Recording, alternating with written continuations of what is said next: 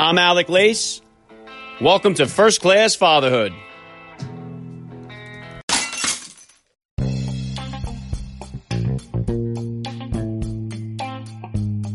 Welcome, everybody, to a special edition of First Class Fatherhood. I am happy, as always, to be here with you. Thank you for stopping by. If this is your first time listening to the podcast, please get over there and bang that subscribe button. You do not want to miss all the action that's coming your way right here on First Class Fatherhood.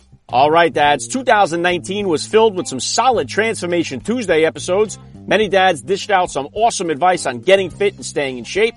Obviously, so many great interviews are not included in this collection, so I would encourage you to scroll through the archives and revisit all of them, including two-time Britain's strongest man Scott Reed, four-time world's strongest man Brian Shaw, even the NFL's most fittest man Steve Weatherford joined me on the podcast in 2019. So go through the list and you'll see all of the dads here, the fitness fathers that joined me. But as for this collection, it includes the top five most downloaded fitness father interviews of 2019, and we started off with number five, Jason Khalipa, who is a CrossFit phenomenon. He is a world champion CrossFitter, a fellow podcaster as well with Coffee with Khalipa. So Jason Khalipa comes in at number five.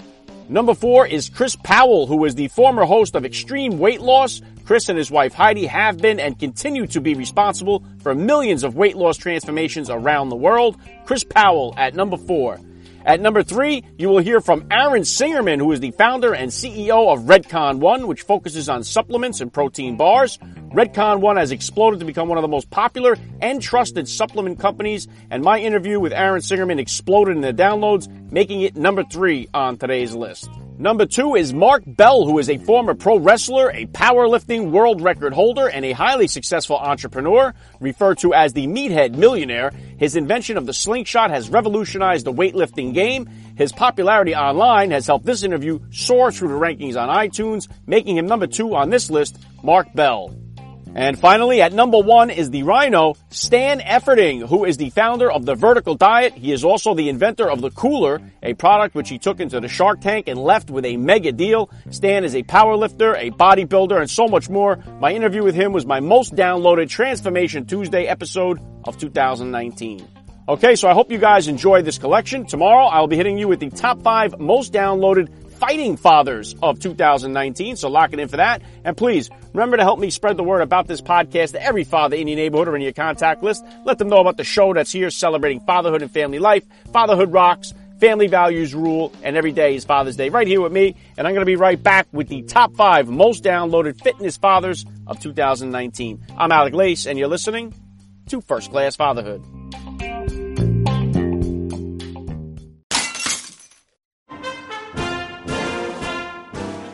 Nothing beats an American flag made in the USA, right? Well, how about an American flag made in the USA by veterans out of duty worn fatigues from all branches of the military? That is exactly what you get with combat flags. Combat flags are handcrafted from duty worn fatigues and offer a tangible piece of freedom to the American people. Each flag is accompanied by a professionally designed and printed card that tells the story of service of a soldier, marine, airman, sailor, or coastie who wore the fatigues used to make the flag. They are the real deal, Dad, so what are you waiting for? Visit combatflags.com and use the promo code FATHER, and first class fatherhood listeners will save 10% off their purchase. Veteran owned, American made. Combatflags.com, promo code FATHER.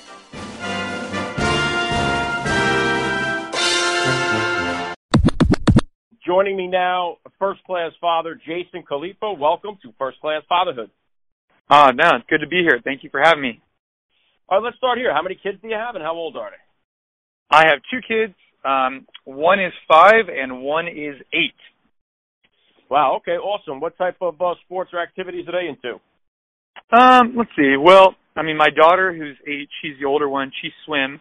Um, my son's kind of into everything right now. He's currently doing track and field and um he likes BMXing. So those are that's kind of like uh yeah, their favorite thing to do is probably jump on the trampoline though. All right, very cool. Jason, please just take a minute here to hit my listeners with a little bit about your background and what you do. So I uh, competed professionally in the sport of CrossFit for about a decade. I uh, own and operate gyms um, throughout um, California and then also globally for corporate wellness. We do a lot of that. And um, and yeah, that's I mean, so I'm a professional athlete in CrossFit, business owner, and uh, married my high school sweetheart. We have two kids, and uh, that's what we have going on. Yeah, awesome. And how old were you, Jason, when you became a father, and how did becoming a dad kind of change your perspective on life? Let's see. I was, I got mm, 25, so five, six, and eight. Yeah, I was 24, 25 when my daughter was born, and you know, it changed. It obviously it changed everything. Um, you start recognizing that you're doing things for for a different reason now, and you got to be really careful not to be selfish and to make sure you're doing the best you can, obviously, not only for yourself to become happy, but also for your family. And that your relationship with your wife is so critical. So if you guys don't have a good relationship, then there's nothing for the, you know, your relationship needs to be strong, and then therefore the relationship with the kids just builds off that. And it's something that, you know, we've really learned over the years. It's been excellent. Yeah, very well said. And, and I know you have a uh, a podcast you're on there, Coffee with Khalipa, and I, I just seen you put up a, a post there about a story about the uh, Japanese house builder and how oh, yeah. built, yeah, and how we're kind of building our own houses every day. I thought that was really cool. I think it relates a lot to fatherhood and raising kids. So, so what are some of the ways that you kind of try to build your house with your family every day? Well, I mean, for me, you know, we've had a really kind of interesting life. Um, you know, at a relatively young age, my wife and I got married. We started having children, and I was trying to balance competing professionally in CrossFit while also, you know, running a multinational business and then having kids. And so I've had to learn how to adapt and evolve to that and and make sure that you know things that I'm trying to pursue are you know I'm constantly evaluating hey am I doing the best I can in these specific areas but when you talk about building your own house you know it's like every single day I think it's a good chance to say hey how am I you know having these micro check-ins with myself hey how am I doing as a father as a business owner as an athlete this way I'm not going to have these huge epiphanies when I turn 50 or 60 or whatever um, is something I think about on a regular basis yeah, and, and you know what? It, it seems like right now, Jason, there's like a kind of a split on social media between like uh, blaming other people for our circumstances, and then the other side of taking ownership for everything in our life. And I, I can't call it, but it seems like the you know the favor is tilted towards people, you know, the victimhood and blaming others. Uh, how can we kind of get our kids, you know, to take ownership and responsibility for their own actions at an early age? Well, I mean, something I tell my kids, you know, well, I mean, they're five and eight, so they don't really get it all the time. But it's that you know, no one owes you anything and that if you want to get out there and you want something, you got to go out there and put in the work to receive it. And I think that's really important for us to teach at a young age is that, you know, there's going to be times you're going to win, there's going to be times you're going to lose. And you could learn a lot from the times you lose, but ultimately, you know, this sense of entitlement, I'm really shaking it out of our kids because, uh, again, if they want something, you need to learn to go get it. So, for example, um, you know, we own gyms. So if my daughter wants something special that obviously isn't like a you know, if it's something she wants and doesn't need, I'll say, hey, you know, work a couple hours at the front desk, and I'll go ahead and you know pay you for that time, and then you can go ahead and buy whatever you want. Right? That's your money. You earned it. And or you know, in a those are the type of things we try and instill in the kids at a, at a young age without being too crazy about it. You know, just kind of laying the foundation in a very soft way. I think is important. And you know, I think exercise is something that's really important to talk about as well. Is that I think one way we could show our children hard work is through showing them through, you know, working out in your garage or at the gym. If you, you know, if you work out in your garage, kids don't know what it means to work hard, like answering emails or being on phone calls, but they do know what it means to work hard when they're watching you bust your butt and sweating in the garage. And I think that'll hopefully transcend later on that if you wanted to get in better shape, you got to put in the work. Yeah, well said. And I try to, you know, instill that with my children as well. But one, and one of the difficulties with doing that is the fact that there's so much uh, negativity involved on the internet, on YouTube, and social media. Um, I know I know your kids are young yet, but how do you kind of handle the technology with your children, like as far as video games and all that type of thing? Well, I mean, I think with the video games, I mean, my children don't. I mean, first off, they're only five and eight, so they're not really into that kind of stuff. But I, I, I don't know if I'm fortunate, or I don't know if we instilled this, but we, um, but we don't do. Uh, they don't really use any any real technology. Um, and that's something I'm really grateful for. I mean, they every now and then, they'll, I mean, they have iPads. They just they aren't that intrigued by them. Like at dinners, um, it's kind of cool. They've been they've become more about conversation than they are about just putting on a set of headphones and, and watching an iPad, which I think is really cool. I don't know. I I think I'm partly lucky that they just don't seem to be interested in it. yeah, I'll tell you what. It has definitely caused a little bit of a crippling in the communication department amongst this younger generation of teenagers and and college kids. I, I see it as I drive. I drive Uber on the weekends, and uh, I see it all the time. It's all a lot of the communicating is done, you know, strictly through the phone, even though they're sitting right next to each other. So it's kind of weird to see it. Oh, it's it's super sad, and I think you know I think we're losing some of that, you know, and, and I think it's really important for me. You know, I have I uh, I wrote a book called As Many Reps as Possible, and I believe in this concept of AMRAP mentality, where you know you want to be present and focused on whatever you're doing. And I think what's happening right now is there's all these people who are, you know, having dinner with somebody, but they're on their phone half the time. Well, it's like, to me, it's like either go have dinner with that person and be present and have great conversation, or be on your phone. But don't do both. Like, you pick. I'm not telling you what's right or wrong.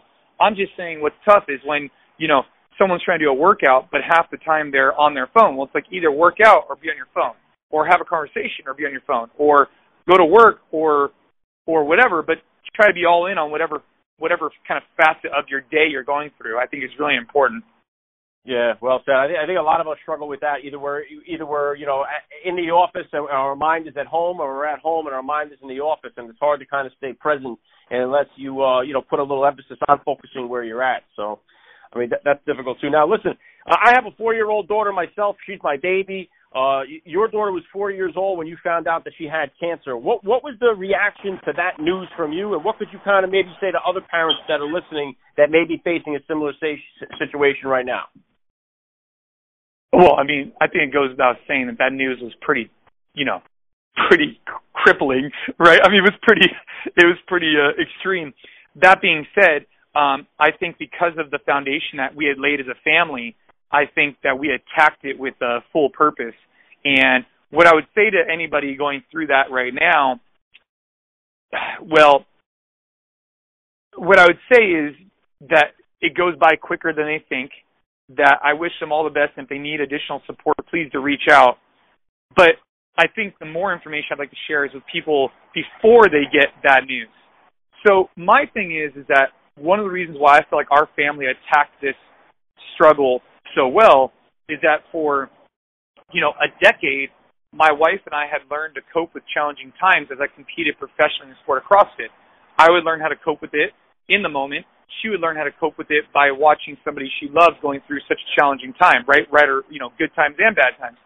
And so we developed a really strong relationship where we were really focused on each other. We learned how to overcome adversity through fitness, through working out together and pushing ourselves. We learned how to use positive self-talk and, and compartmentalize these things so that when our daughter was diagnosed, the natural intention that we came to was, you know, let's, let's overcome this just like we do through, you know, overcoming a workout, only on a much, much, much grander and serious scale. And so my, my recommendation for anybody would be, you know, this AMRAP mentality, kind of being present and focused on what you're doing and utilizing exercise as a tool to kind of strengthen your mind that if something does happen, you're in a better position to overcome it. I think is key, and you can start doing that today.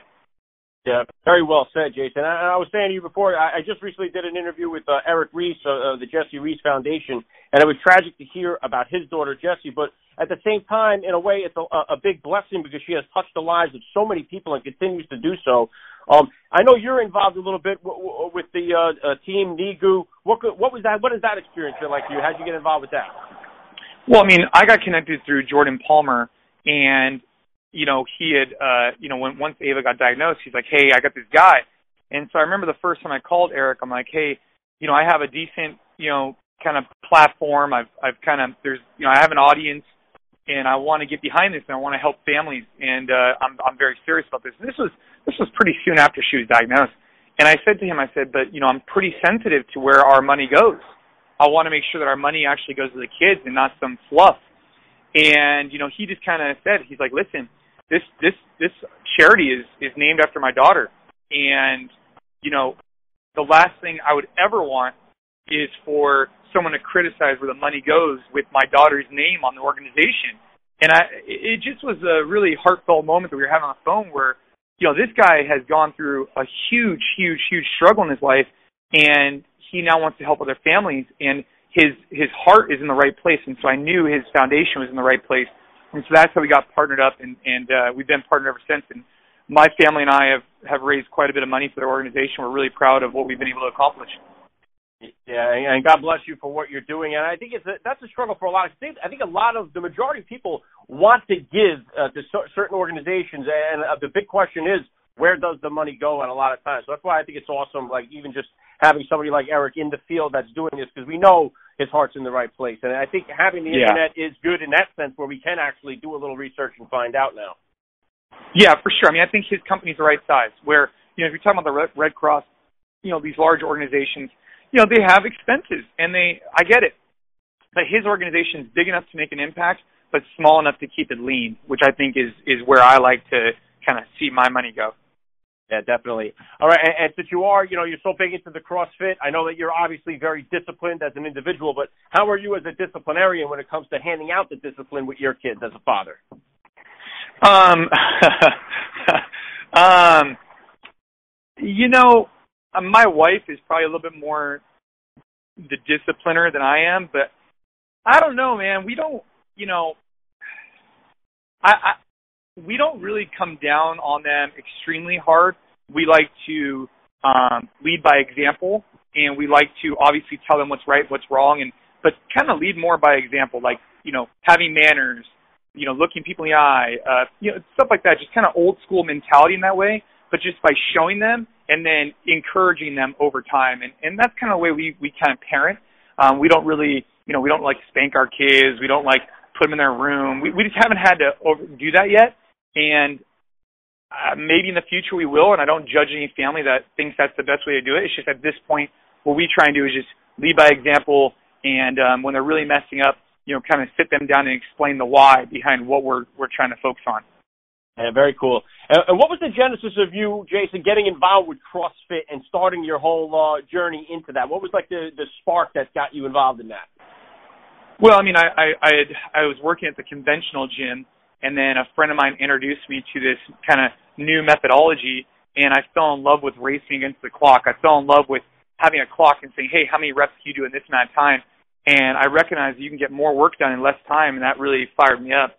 And so that's that's how I got introduced to it, and I started competing, and then kind of the rest is history. Just kind of kept kept opening gyms and competing for a long time. yeah, very cool. Yeah, it's been an amazing career here so far, and, and if you could, if you were restricted to do just one exercise a day for the rest of your life, which exercise would you pick? Um, I would uh, dumbbell thruster for sure. I mean, or a burpee. So if you have no equipment, um, I would just do a burpee. Um, you know, you drop to the floor, do a push up, stand back up again. If I was, um, if I was, uh, you know, if I had equipment or access to dumbbells, I would do a dumbbell thruster where I squat down, I stand, I press over my head. And really what I'm thinking about is movements that move my body a long range of motion. Okay, very cool. All right, well, you've had so many accomplishments already in your life. What do you have right now? What kind of goals do you have for yourself? And if you have any more kids in the works for you guys, all done, or what kind of what plans do you have for the future here? No, no, no. We're done with the kids. So, so two and two, and we're we're feeling we're feeling good there. Um, and uh, as far as we're concerned, you know, just trying to optimize everything we're doing, right? Just trying to ask myself on a regular basis, you know, am I doing the best I can to, you know, be a best father, be a best business owner, and, and be a best husband I could be? And I figure if I continue to ask myself that on a regular basis, those daily check-ins, those weekly check-ins are gonna, you know, keep me following like towards that true north and, and get to where I want to get to. And I don't even know where that is yet. I just think it's a constant reflection of what could I do better. And I think the key for me is, you know, just kind of really being there all in with the kids when I am with them and being all in at business or being all in with my relationships, trying to have date nights, and those kind of things have really been helpful in, in maintaining strong relationships. Okay, well said. Yeah, you may have answered it a little bit in our conversation here, but last thing I want to hit you with, I usually love to ask all the dads I get on the podcast, what type of advice do you have for that new father or for that about to be dad who's out there listening? uh, I mean, I would just say that no one has it all figured out, and that you could read every book you want, but that at the end of the day, every child is going to be different. Every situation is going to be different, and that's okay, right? That's that's the fun in it. And I think that um, not to stress yourself out by so much like of these social pressures, but to do what you think is best for you and your family, and to um, you know, to to sit there back and just say, hey, am I being a good dad? Am I doing the best I can? If you can answer that with a yes, then you're you're on the right track. I think that's really important. And I think that if, but I also think at the same time you got to look yourself in the mirror, and if you're being a dirtbag, you got to tell yourself that, you know, because that's not okay. You got to be there, and you got to, you know, you got to hold that relationship with your wife super strong, so you guys have a strong front um, to to raise the kids with. I think it's really also a, a key element to not forget about your guys' date nights, so you can still act like you're dating again, and um, which I think carries over to the kids. Yeah, great advice. I love the message. This has been an honor for me. I got to say, uh, you're a first class father, and Jason Khalipa, thank you so much for giving me a few minutes of your time on first class fatherhood. Oh, thank you very much. Great to be here. All right, and joining me now is a first class father. He is a former professional bodybuilder. He is a New York Times best-selling author. He is a certified strength and conditioning specialist. He is the former host of the reality show Extreme Weight Loss, which had five successful seasons. It is a big privilege for me to say, Chris Powell, welcome to First Class Fatherhood. Thank you, Alec. Good to be here, man. Okay, let's start right here. How many kids do you have, and how old are they? We got four. They are 14, 12, 7, and 5. Okay, yeah, I'm right there with you. I have four myself. What type of uh, sports or activities are they all into?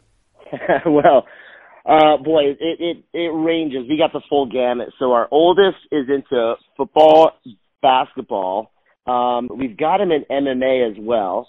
And then our 12 year old, she's into gymnastics she did a little bit of dance this last year, but she's she's got about six years of gymnastics base behind her. So then she wanted to go back to gym, and then um, our seven year old he's into football, basketball, baseball, MMA, and we actually we put him in dance uh, a year ago, and we we could totally talk about that. But it's wild. Like, we actually put him in ballet and hip hop.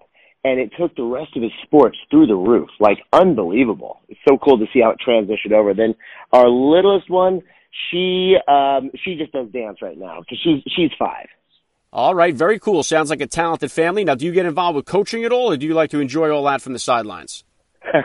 I I find that I am most effective only from the sidelines. As a coach, they do not listen to me. you know, I and and I love to participate. Like I'll always go in the in the backyard and I'll I'll run routes with with the boys, or I'll go in the garage and I'll I'll help the girls on the on the balance beam um, or, you know, I'll just come to class and I'll just kind of hang out and watch and see what's going on. But uh, it's so much easier for them to take direction from a coach who is not their father.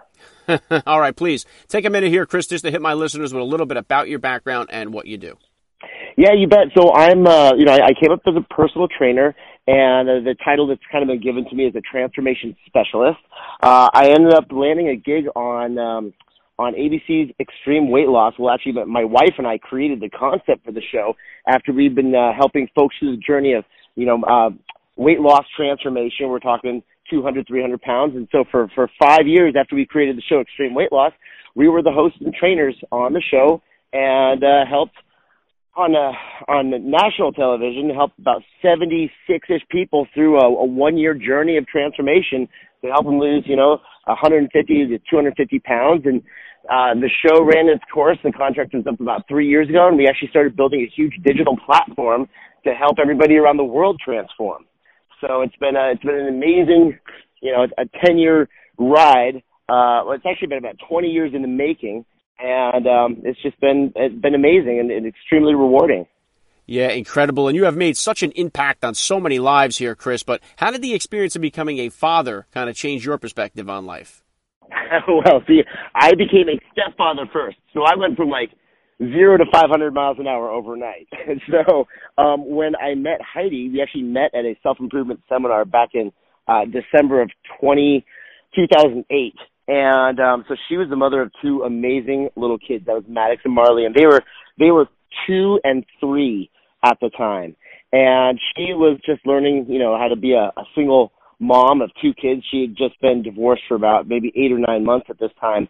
Neither one of us was looking for a relationship. It was, I mean, it was a self improvement seminar, so we were just looking to to better ourselves. And you know, we we met, actually became really good friends first. There was there's no, you know, there's no talk or even thoughts about future or anything like that because we just had a great appreciation for helping each other, you know, through the the dark times that we had been struggling through. And um you know, and to be totally honest with you, uh I'd I'd been a bachelor for, you know, 30 years of my life. And so it terrified me to to have a developing friendship and even, you know, uh, even more of a uh a, a deep interest in this amazing woman who was like becoming, you know, she she was already such a great friend, but I was starting to fall in love with her. But the fact that she had two children scared the heck out of me because I didn't I didn't know anything about kids. I didn't know anything about being a father. So um it for for me it was absolutely terrifying. And um but then, you know, over six, seven, eight months, just seeing her with her children and and the relationship they had, the connection that they had, like for me, that was that was actually one of the most attractive parts about her and it was something that it and it took about you know, it took a couple of months for it to kind of sink in, but I, I realized that, like there's nothing to be scared of at all. Like it's the the connection between a parent and a child is just such a beautiful thing. And then, you know, from from that point on, is just realizing that hey, you know, like I I this is something that I'm I personally feel like I I I want to embrace. Like I'm ready for this. Now I just you know we, I wanted to see if we could make something happen. And you know, as as our relationship you know blossomed, you know, as, as it grew, um, I became, you know, obviously more and more a part of Max and Marley's lives. And, um, and then before you know it, you know, as, as soon as Heidi and I, you know, made the, the decision to become, you know, to be committed, um, you know, I, I accepted the, the role wholeheartedly. I just, I just had a, a huge learning, you know, a huge learning curve to grow, to grow on. And, um, and boy, I mean, it was it was great because at two and three, and then uh, of course at the time Maddox had, had turned four, so they were two and four. Um, you know, they taught me the ropes really fast, and it was great to have Heidi kind of guide me along the way. So it wasn't like two parents for the first time. You know, you bring a baby home from the hospital, you just kind of have to figure out how the whole thing works. It was great because she had been through four years of parenthood, so she could kind of get me up to speed. And then I actually had like a real live, you know, uh, I had two, two kids to, to, to teach me those ropes real quick. Yeah, good stuff. And I can certainly understand how that could be overwhelming right from the onset there. Now, what has the relationship been like between your two stepchildren and your biological kids? Um, you know, it was it was really it was great as kids because, you know, when they're two and four years old, there's no filter. They're just they're in the world to learn and to grow and to love and to have fun so it was it was really good. But as they got older, um, it was really interesting because there actually was not, you know, there wasn't any at the time any crazy like um conflict at all between like me and their father or anything like that. But it was interesting to see as they got older, around you know five six, when they're like started to it started to to click in their minds like oh mom and dad are not together anymore and Chris is here in my life and I want to I want to show Chris love but I don't want to hurt my dad's feelings and I want to show my dad love but I don't want to hurt Chris's feelings. So it actually around like about 6 years old for Maddox like, we started having talks with him about like hey we all love you. Like how lucky are you to have three parents that love you so much you know? And so you know, to just to try to to let them feel and, and let them know that this is okay and it's it's totally comfortable and that you know they're actually they're lucky to have so many parents and you know to kind of help shift their pers- perspective so they didn't start to feel any kind of divide there. And um and then for Marley she was so young because Maddox he was still old enough to kind of conceptualize when mom and dad split and he's a really intelligent kid so he he remembered some of that and then for Marley, she was just so young. She was just kind of kind of lackadaisical, and so she just goes with the flow. But what was really neat was that when Cash, our mine and, and Heidi's first biological child, came along, um, the whole it really brought our family together, and and it was it was so cool because Maddox and Marley they felt total ownership in their little brother, and and I was the I was his father and so it, we just, it was, it's amazing. And we had heard from other parents who had been through something similar, you know, coming from a, you know, a, a a divorced couple with kids. And they said as soon as you have a child together, it brings a family together. Like it, it, it just changes the dynamic in the most wonderful way. And um and sure enough, that's exactly what happened, and it was amazing. Mean, then when Ruby came along, um, even more so. And it's just, and now it, it like we truly feel like, and, and I mean, we always have been, but it's just really cool to see how it's, it has bonded all of us so much more. Yeah, that's so awesome, Chris, because right now we have a fatherless problem in the country, and, and, it's so wonderful to hear you talk about a philosophy that says, you know, children can have three parents that care for them and that love them. I think that's a beautiful thing, and, and it is possible. No, absolutely. I, I wholeheartedly agree. And, um, and obviously, like the whole fatherless problem, it's, it's massive you know, especially the fact that a lot of these kids they just don't have that guidance from, you know, that that dominant male figure to show them what is and what isn't okay. Now, granted, you know, a lot of amazing moms out there stepping up to do something about that, but it's still missing a very a very important component, a very important piece that a lot of kids they're growing up without, which is devastating.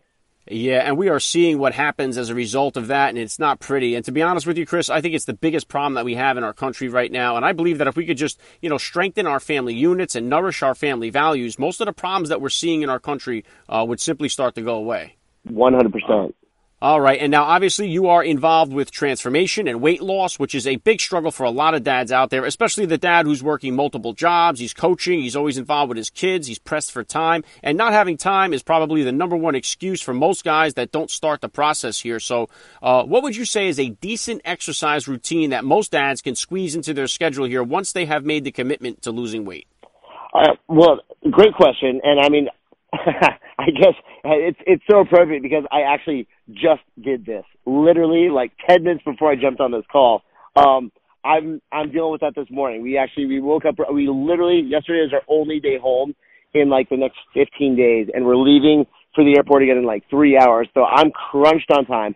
I literally just ran out to the garage. I just did 10 minutes of interval sprints on a uh, on what's called an Airdyne bike or an assault bike, and um and honestly, um, that's really that's kind of what my workouts have become as of recent because uh, for all the dads out there who are just absolutely slammed, first and foremost, you're not alone. Join the club. It's it is absolutely crazy how how busy our lives get between you know family and work and kids sports after school and all this other stuff. And so yeah, we you just you got to get in what you can when you can and less is more. And uh, you know, you you see a lot of these workouts, these workout programs, and, and I've been there where it's like, you know, I'll walk into the gym and an hour and a half later I'm walking out. And right now that's just not a reality in my life. And I know that it's like that for millions of dads out there. And so what what you can do is what you can do, if if that makes sense. And so it's I'll literally carve out maybe five or ten minutes and I will do um, you know, I, I've got, I mean, granted, we, we do have a little gym set up in our garage, which is very fortunate. I know a lot of people don't have that, but, you know, for years I just had a little pull-up bar, one of those $30 pull-up bars that I bought at Walgreens over my, in my door jam. And I would seriously, I'd just take 10 minutes and I would do, you know, five pull-ups, 10 push-ups, 15 air squats. And I'd do as many rounds of that in 10 minutes as I possibly could, or say I had 15 minutes. That's all you got to do. I mean, that's you're hitting every major muscle in the body. You're pushing, you're pulling, you're squatting, and you know, and when you're doing it multiple times, you know, for as many rounds of five, ten, fifteen as possible in ten, fifteen, twenty minutes, that's a monster workout. When again, you're stimulating all the different muscle groups in the body, and then as you're going through that, there's a massive cardiovascular response.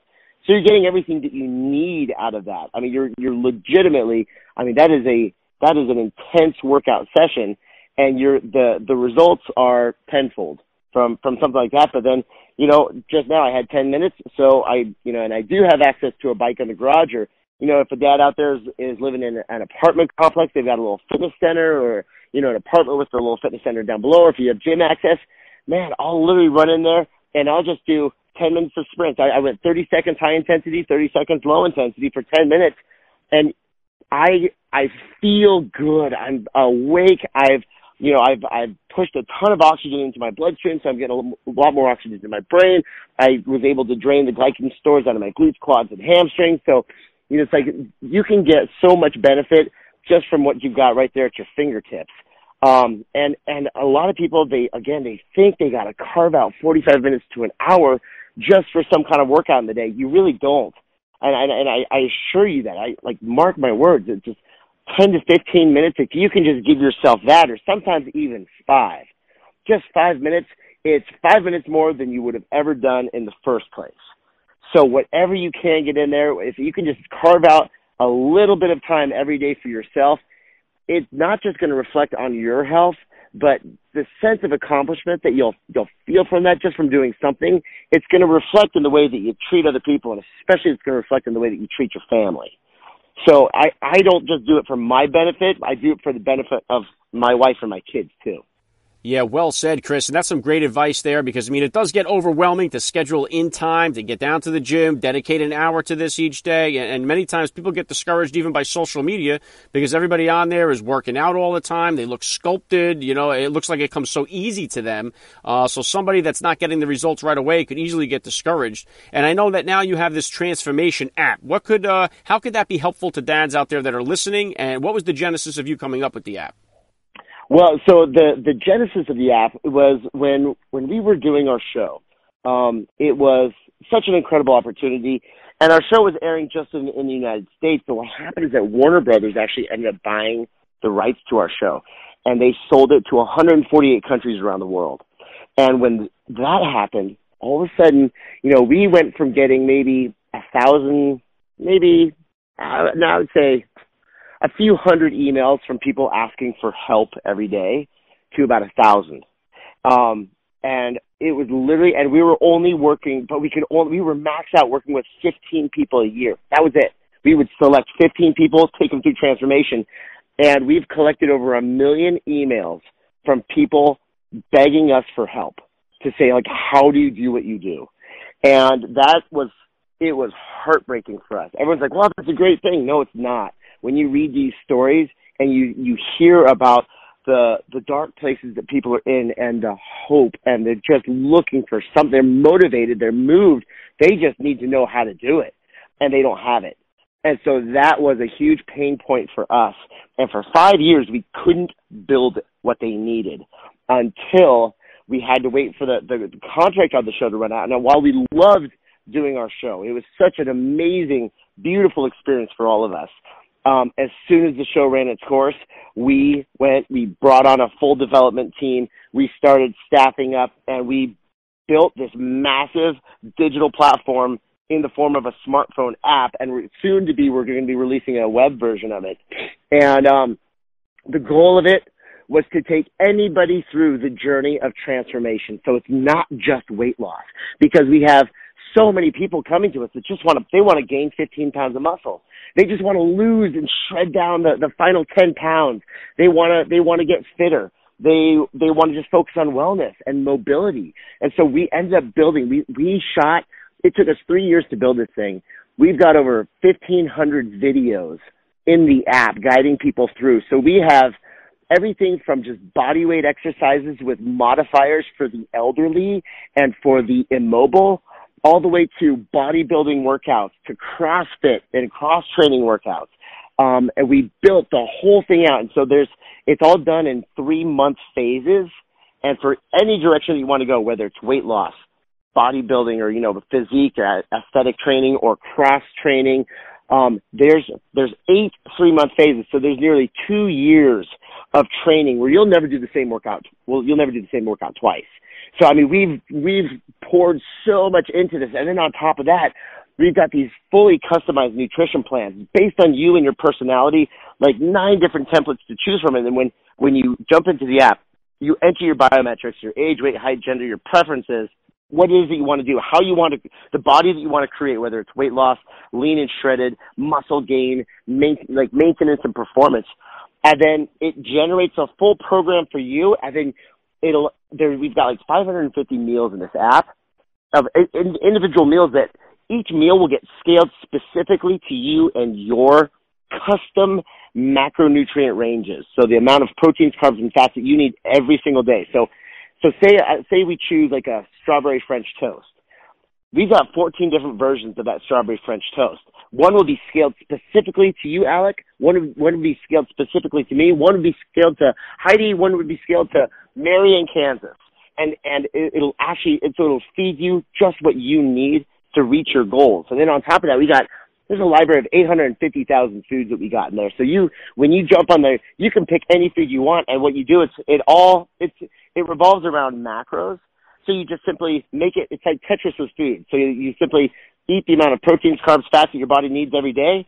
You pick whatever foods you want and just make them fit in there. Or if you want, we'll select the foods for you that will automatically fit.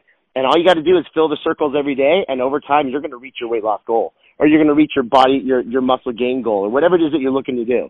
It tracks everything along, and we've actually, you know, what's really cool is that, you know, I, I talked about in the show, we were we were doing 15 transformations a year, and now since we've released, we just released 2.0 of the app back in October. We're doing 42,000 active transformations right now, wow. which is for us. This is what we've always dreamed about building, and the best of all, we're just getting started. So it's just it's been um, just an amazing experience for all of us, and it just feels so good to finally be able to offer the world what they've been asking for. Yeah, that's incredible, Chris. And I will include a link in the description of this podcast episode. So if any of the dads are listening out there, they can just tap the link, get over there and download the app. Uh, one other thing on this, Chris, I know a lot of people always look for the quick fix. Some of them get the uh, surgeries. I had a very close friend of mine, coworker, a young dad. He decided to have the sleeve surgery. He ended up dying as a result of it. It was very tragic. I know that sometimes even people that lose massive amounts of weight in a short period of time, that can cause, you know, all kind of disastrous health results as well. So how much weight is too much weight to lose at one time? And how do you feel about all these weight loss surgeries? That's a great question. Um, as far as how much is too much to lose, there's no one answer to that. Um, but but the one thing that we do always aim to to do um, is that we're we're always as, as far as as for us in our philosophy because we are trying to help people lose it um, you know, wh- whether they've had a surgery or, or, or not, we're always looking for them to lose around 1% of their body weight every week. And so if someone's, you know, 400 pounds, we would love to see them lose about four pounds a week. And you think, well, four pounds at 400 pounds, they got a long ways to go. I, I tell you what, though, time flies. And when you're losing four pounds a week consistently for six months, you know, you, you, you do the math on that as far as, you know, they've, if they've been doing it for, for 26, what's 26 times four? I mean, six months in, that person's lost over 100 pounds, you know, and that's, that's a really incredible, you know, that, that's, that's beautiful transformation right there. And it's totally safe. It's sustainable and it's, it's in, in the eyes of the medical industry, that's healthy. Now, granted, I know you, you'll see some people when they've got when they've gotten a gastric sleeve or you know a Roux-en-Y gastric bypass or or whatnot. I mean, you could see them lose 10, 15, sometimes you know 18 pounds in a week. And what typically large losses like that are fluid losses. You, you'll see just a lot of loss of fluid early on. That's why all these different diets they'll tell you, oh, you'll lose you know six to ten pounds in the first week, then you lose one to two pounds. It's because that's just. I mean, we have to abide by the the laws of physics and also the rules of physiology. You know, as as unique as our bodies are, they're still all programmed in a very similar way. And we also have those checks and balances that prevent us from starving ourselves. You know, our, our body's got those built-in checks and balances that that have helped helped us survive through famine and and starvation. So um, it's really important we kind of find that that sweet spot to to help the the human body lose weight in that safe and effective way. Um, so yeah, I the the rule of thumb we always follow just to circle back to it. It's usually about one percent per week, and if you can do that, um, first and foremost, you're not killing yourself to lose one percent a week. And it is absolutely sustainable and doable. And if you can just stay that course in the long run, it is um, it's it's 100% sustainable. It's awesome. Yeah, great advice right there, Chris. I appreciate you weighing in on it. Now, getting back to you as a dad here, you have two children with Heidi, and you are the stepfather of her other two children. So, how are you as a disciplinarian? Uh, does your style change between the two? Uh, is it the same for all the kids? I mean, uh, uh how do you kind of handle discipline as a father? Gosh, I hope I don't upset anybody here, but you know what? I mean, it it, it is what it is. I I am definitely a disciplinarian, but the thing is, like both Heidi and myself are but I'm I'm like the last line. And so, you know, if if it really comes down to it, she'll say, "Hey Chris, get in here. Maddox has done this." Or, "Hey Chris, get in here. This is what I'm dealing with with, with Cash." And so I'm I'm usually I'm I'm the I'm the last one that that's, you know, to the scene if you will. Um, so here's we have three rules that we live by. There's there's three things that we demand of our children, and those those are hard work, respect, and kindness. And you can ask any of our kids any day what all you have to do is say you say Powell Pack three things, and they will rattle off hard work, respect, and kindness. And those those are the tools that we want them to have for the rest of their lives to be successful.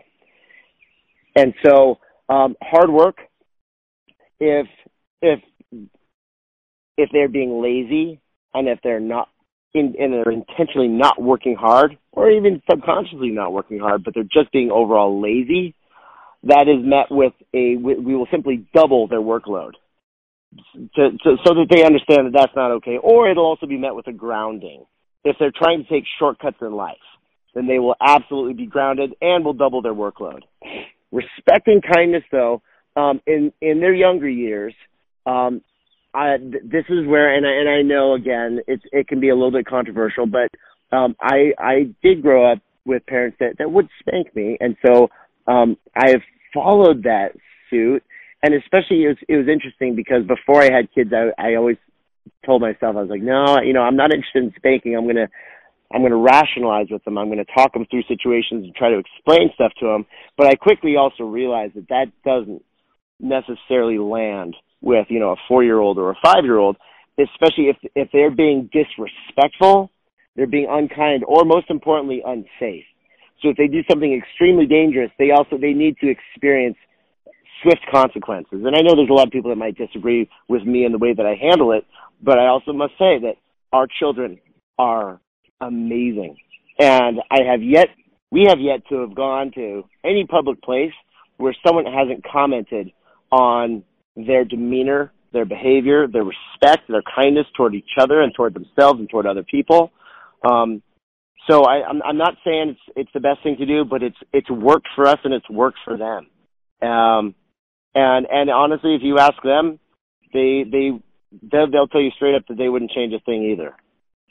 Yeah, I'm right there with you, Chris. And it's almost sad that you have to say you don't want to offend anybody by saying it. I mean, I believe it's a form of discipline that is effective. And, you know, and of course, there is a major difference here between spanking a child and beating a child. And I think spanking a child, it often gets, uh, you know, positive results. It gets your point across very quickly and it's effective. You know, it does. And especially in the younger years. And I mean, like, for, take, take a kid like Maddox. Maddox is 14 years old.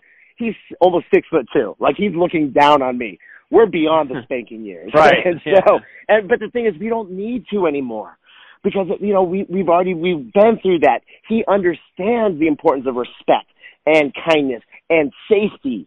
And and so now we're we're at a point where I can sit down and he and I can have an adult man to man conversation as to why this isn't okay and you know where you went wrong and what we can do to remedy the situation and and how you can how you can make amends so say you did upset someone, say you were disrespectful, he can actually go out and clean up the situation now. As a man, he can. And so it we we quickly transitioned out of that when he was like 11. And so, but but early on, when they just don't understand those consequences, sometimes they just need something swift. And it was it was funny because before, you know, say like when Maddox was like seven, they'd be like, um, okay, you did that, you're grounded. I should be like, okay, I'll be grounded. Does that mean I'm not going to get a spanking? so, and and sure enough, he was totally thrilled about that. But it didn't make a, a, a lick of a difference in his attitude toward other people because the the consequence he wasn't scared enough of it. And we're like, yeah. we're like, how many things can we ground him from? You could you could have grounded him from anything, his favorite things in the world. He didn't care. But if you're like, hey, if you do that, you're going to get a spanking. He'd be like, okay, okay, okay, okay, so, so, so, sorry, sorry, sorry, sorry. Okay, what can I do to change? you know, so, and it depends on the child and their personality, whereas like Marley, Marley's a people pleaser. So when it comes to disciplining her, it'd be, all I'd have to say is, Marley, I am really disappointed in you. And I mean, it, that just crushed her. You know, she was just, uh, yeah, I didn't need to she doesn't need a spanking or anything like that if she was disrespectful or even unsafe. All you have to do is like, you know, and so it, it really depends on the child and their personality as well. Yeah, very well said. I agree with you 100% on all of that. All right, you've had so much success here already. What type of goals or plans do you have for yourself here for the future? Oh, wow. So my my goal right now is so it's so crazy. We've been so wrapped up in business and life has gotten so crazy. Um I I was in bodybuilding and I got into it for about 3 years and it was a wild ride. It was so much fun. Totally transformed my body. Um and we actually we, we put the whole bodybuilding program inside the app for other other guys and other women that actually want to follow along with it who like, you know, want to create a bikini body, etc. But um I um, the one thing that I was not diligent about in my bodybuilding was my stretching my mobility. So I literally I just bought this massive yoga package and I'm committing to yoga 3 days a week for the next 6 months and I am it's been amazing. I'm 2 weeks in and already I can feel a difference in in my posture and my lower back. I got a herniated disc in my lower back and so I can already I'm just feeling my body opening up, which is amazing. And then I'm actually going to transition from that back into uh, Brazilian Jiu Jitsu. So I did Brazilian Jiu Jitsu for about a year and a half um, when the show ended and we started working on the app, and then things just got so crazy busy. I I wasn't able to to make the class times anymore. So now that I'm getting some flexibility back, I'm getting I'm going to be getting back into Brazilian Jiu Jitsu and um, just having some fun with that. And I, I definitely found for me to be my happiest version of myself, not from not for the sake of myself, but for the sake of my my family. I've always got to be I got to be working on something. I have to be somehow, you know, improving myself. And so yoga and then Brazilian jiu-jitsu, those are my next big projects. Yeah, very cool. I do believe you have to have dreams and visions. I think it's Proverbs 29, which says, without vision, the people will perish. Uh, so I think it's so important that we have goals. Absolutely. Um, it's, and it's so true. Okay, last thing I want to hit you with here, Chris. I'd love to ask all the dads that I get on the podcast, what type of advice do you have for that new dad or for that about to be father who's out there listening? Oh, gosh. Well, for the new dads and the about to be father, I if there's anything I learned from the process is that as far as your role goes, especially in about the first, I would say nine nine months to a year of life, is to be the the greatest assistant to your wife that you can possibly be. Because your role is slightly limited when it comes to taking care of that baby. Because it's you know it's going to be her job you know she can feed it and whatnot. But man be there to change those diapers. Be there to let her sleep so you can so you can bottle feed that baby if if you need to. Um you know just be there when she's you know when she's wrapped up with this baby at two thirty in the morning and she's feeding him hey, what can I do? Don't just sit there and sleep. It's going to build resentment on on on her side for sure.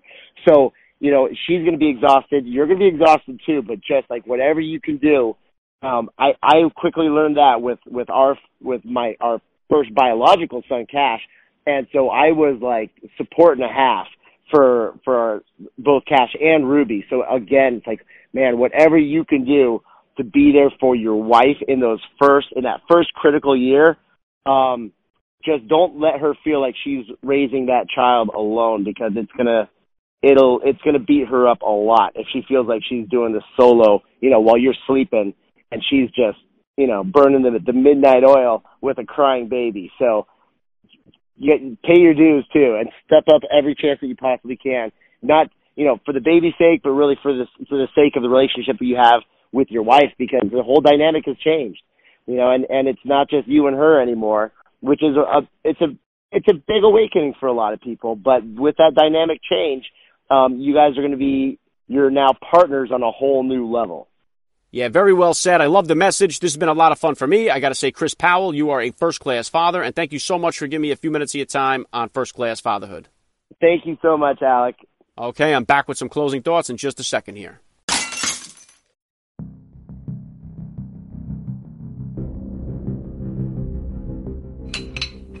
Dads, are you tired of taking supplements that never deliver? Well, Redcon One was created to ensure that you get real hardcore products that deliver real results. Trusted by four time world's strongest man Brian Shaw and founded by supplement entrepreneur Aaron Singerman, Redcon One is crushing the industry. You have to try their MRE bars, which are packed full of nutritious food sources that will replenish your system when you need it most. And they taste so good, your toddler will think they're eating a candy bar. But we're talking whole food meal replacement. And right now, First Class Fatherhood listeners can save 20% on their entire order from Redcon One. Simply use the promo code FATHER at the checkout. So let's go, dads. For the highest state of readiness, choose Redcon One. Visit redcon1.com, use the promo code FATHER, and save 20%.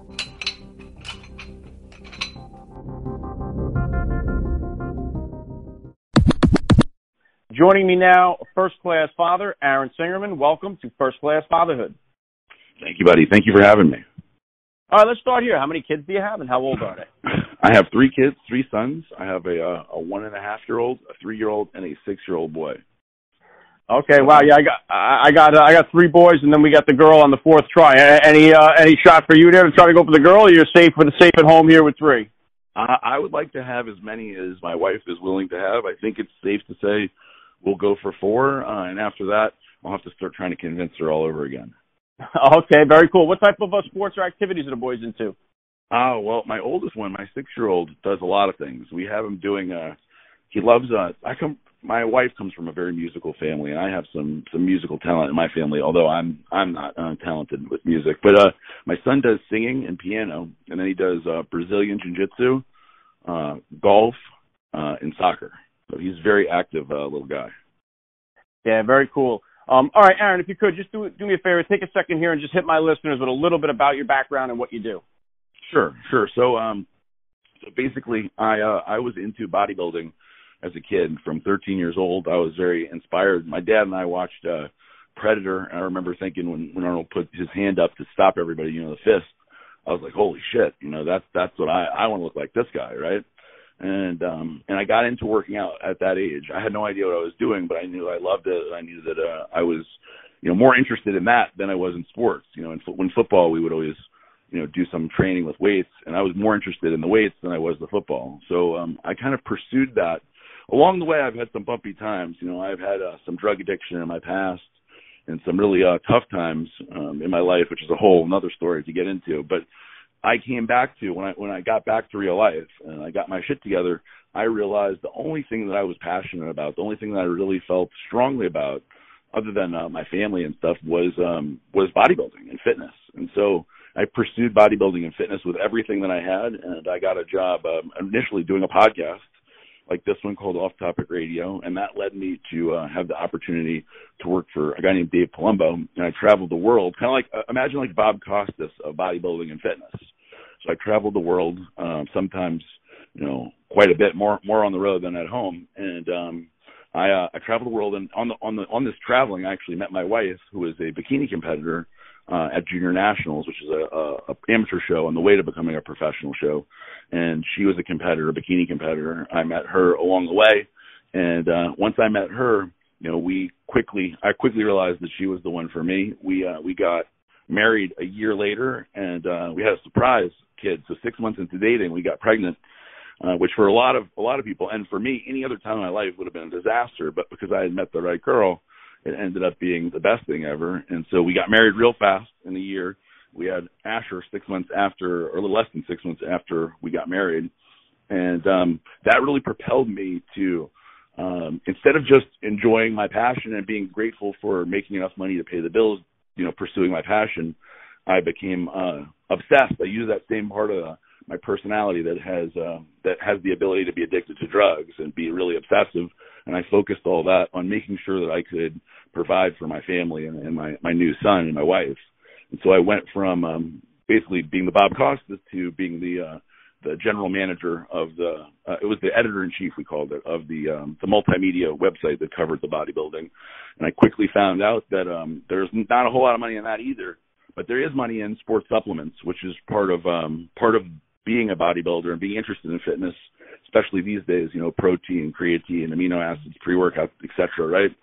And since there was a bunch of money in that, and there's a lot of opportunity, I already knew a lot about it. I kind of transitioned over to that, where originally I was a marketing director for a company, and then I was able to start a company.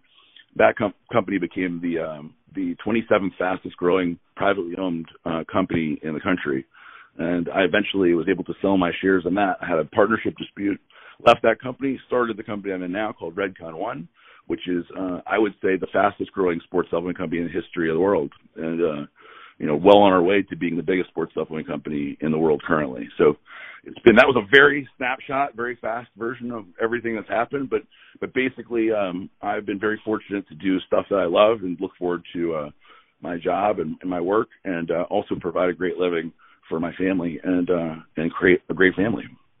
Yeah, what, what an incredible journey, Aaron. And um, you know, I, I've had several. I, I try to do these like Transformation Tuesday episodes here. I've had like Stan Efferding and Mark Bell and other bodybuilder type guys on. Uh, just, just I know a lot of dads out there. They do struggle with cutting weight, staying in shape. A lot of guys working multiple jobs, coaching sports, getting involved in stuff, so they don't have the time. So they do look for these um you know, for the quick fix. They want to take the supplement so that they can, you know, get in shape and just sit on the couch as well. So, um, are, are these supplements are, are they safe? Are they safe for the dad to take? That that's Sure. not a, a gym rat. And, and, uh, what are like the side effects of them? So for sure. Um, first off, I got to say, unfortunately, there is no supplements that can allow you to sit on the couch and relax and still look good. You know, hard work and diet are more important than any supplements. So there's nothing. If I could make something that could allow um, me to lay on the couch and watch uh, sports and, and have a six pack, I'd be I'd be a very rich man. um, but yeah, our supplements are completely safe. We're sold in Vitamin Shoppe, sold in GNC. We're sold on all the military bases around the world uh, by the United States military. Um, our products are tested, and uh, one of the big things these days is you have to make sure that you uh, that you are completely compliant because um, if you're not, you won't have these opportunities like GNC, Vitamin Shoppe, Military, Bodybuilding.com, Amazon. So our supplements are not for gym rats. For, certainly not exclusively for gym rats. You know, we make protein bars. The number one protein bar at Vitamin Shoppe right now is the is the MRE bar, uh, which is made by us. So you know what? They're they're a great solution to help to supplement what you're already doing, but they're not, definitely not a solution. Yeah, yeah, well said. Um, all right, getting back here to, to your three boys. Like I said, I have three boys myself. Do your boys do they all share the same room, or do they have separate rooms, or how do you work that out? So they have my littlest guy, um, who's uh, 18, a little older than 18 months now. Um, he is uh, in his own room, and uh, he couldn't be. You know, he's still in, not able to. He doesn't have his own bed. You know what I mean? He can't climb out. We wouldn't want him to. Aiden, my middle guy, he and Asher both have their own rooms as well, but they sleep together. So um, this is like a new thing. We got bunk beds for Asher, uh, my oldest, and so now they are sleeping together, which is good because we don't have any other bedrooms. So if number four or when number four comes around, and hopefully it's a little girl, I wouldn't want them all to be in the, the same room either. So it kind of works out that the two middle guy, the oldest and the middle guy, are, are already kind of like bunk bedding together, you know.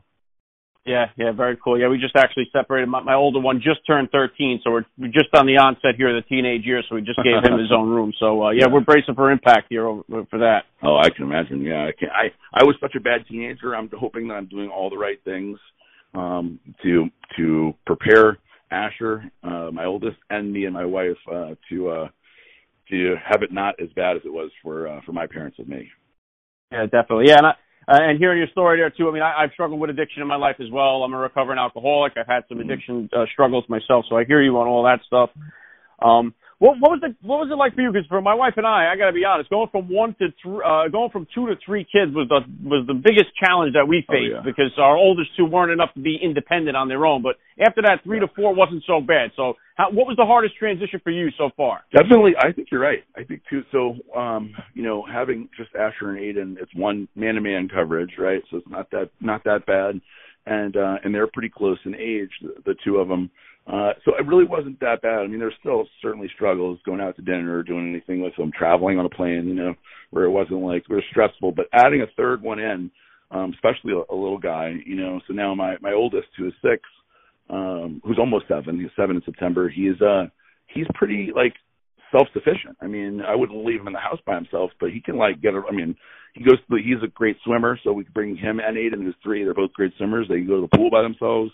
They can wake up in the morning together and go down and watch TV together. You know, um, but you throw in a little guy who needs everything. You know, who's not capable of doing anything for himself yet, or basically anything for himself yet.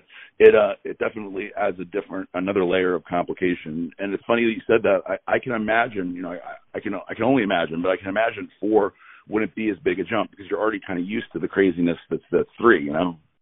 Yeah, definitely. And, and the bigger advantage too is that the older ones, uh, like you said, by the time a fourth would come around, your oldest is already almost self-sufficient. That that helps Yep. out a lot because then they help out with the baby and it makes Right. it a little bit easier. Right. And my it's funny, my um my oldest is great with uh Elijah already. You know, he'll pick up my little guy and, and carry him around and kind of look after him. He is worried about him. You know, it, he uh he's constantly like concerned about his little brother, whereas his middle brother, you know, Aiden, he doesn't they don't get along. they'll they'll fight each other, wrestle, you know. It's like a much different relationship. So I can only imagine how um how my oldest will be with uh, the little little one, you know, the the little girl hopefully. Yeah, that's what's awesome about it is that, you know, of my four, they're all four different personalities. They all require a little bit of different finesse, style of parenting, and, and, and discipline is something I always ask the dads about. Um, what kind of disciplinarian are you as a father? Are you a, a spanker, a timeout guy? You got them doing calisthenics when they're in trouble? What kind of disciplinarian? um, I am. I am. I leave all options open, so uh, I have no problem with uh, uh, giving him a spank or whatever. It just doesn't happen a whole lot, uh, but I have no problem with that. And I think that sometimes that's what's required to to get their attention, especially if you know three little boys. My guys are pretty crazy too, so um I can tell you like the times that I have had to like I'm gonna use Asher in particular, but slap like I, I'll give a great example. So Asher, um, this was about a year ago or so. Asher um came up to me and said that um he, or he was going outside, and opening the door, and I said, "What are you doing outside?" And he said, uh, "Mommy said I could go outside." And it was like seven o'clock, and that didn't seem right. Like, where she gonna let him go out at seven o'clock at night? So I said, "Hold on." And I went and asked her, and she goes, "No, I didn't say that." And uh, I told him, uh, "Put out your hand." And he put out his hand, and he was all nervous. And I told him, "I'm to hit your hand." and uh, he was like petrified. And I, I basically gave him like a high five on the back of his hand. You know, not nothing that would really hurt him or leave a mark. And man, that made such an impression on him to this day. You could ask him about it; he remembers the whole thing. Um, and and he knows, you know, like he remembers. If you say, "Remember how you lied to your mom?" He's like, "Yeah, you hit my hand." you know it and and that was such a little thing that really didn't do anything but it made a huge impression on him and uh you know i think sometimes when things are that big like that was important to me that he was flat out lying he, literally asked did not even ask his mom and told me that he did she so that was enough for me to make an impression that's a, like a learning moment a teaching moment and, I- and i took it and it worked Yeah, it, it, it does. It definitely is effective, especially when when they're not old enough to communicate yet and understand that they they they respond a lot better to that. And I'll tell you what, as a father though, it, it is difficult to kind of get over that. I mean, I, I know it's a lot different now than it was years ago. Like my father n- never spared the rod, so it was like um. I, I have a little bit of difficulty, but I, I do see that it is effective. So, um, you know, I, I agree with you there. Yeah, yeah. You got to, you know, I my big thing is like I uh, use that so sparingly that it's uh, that it, it's really impactful. You know what I mean? And my parents were like that with me.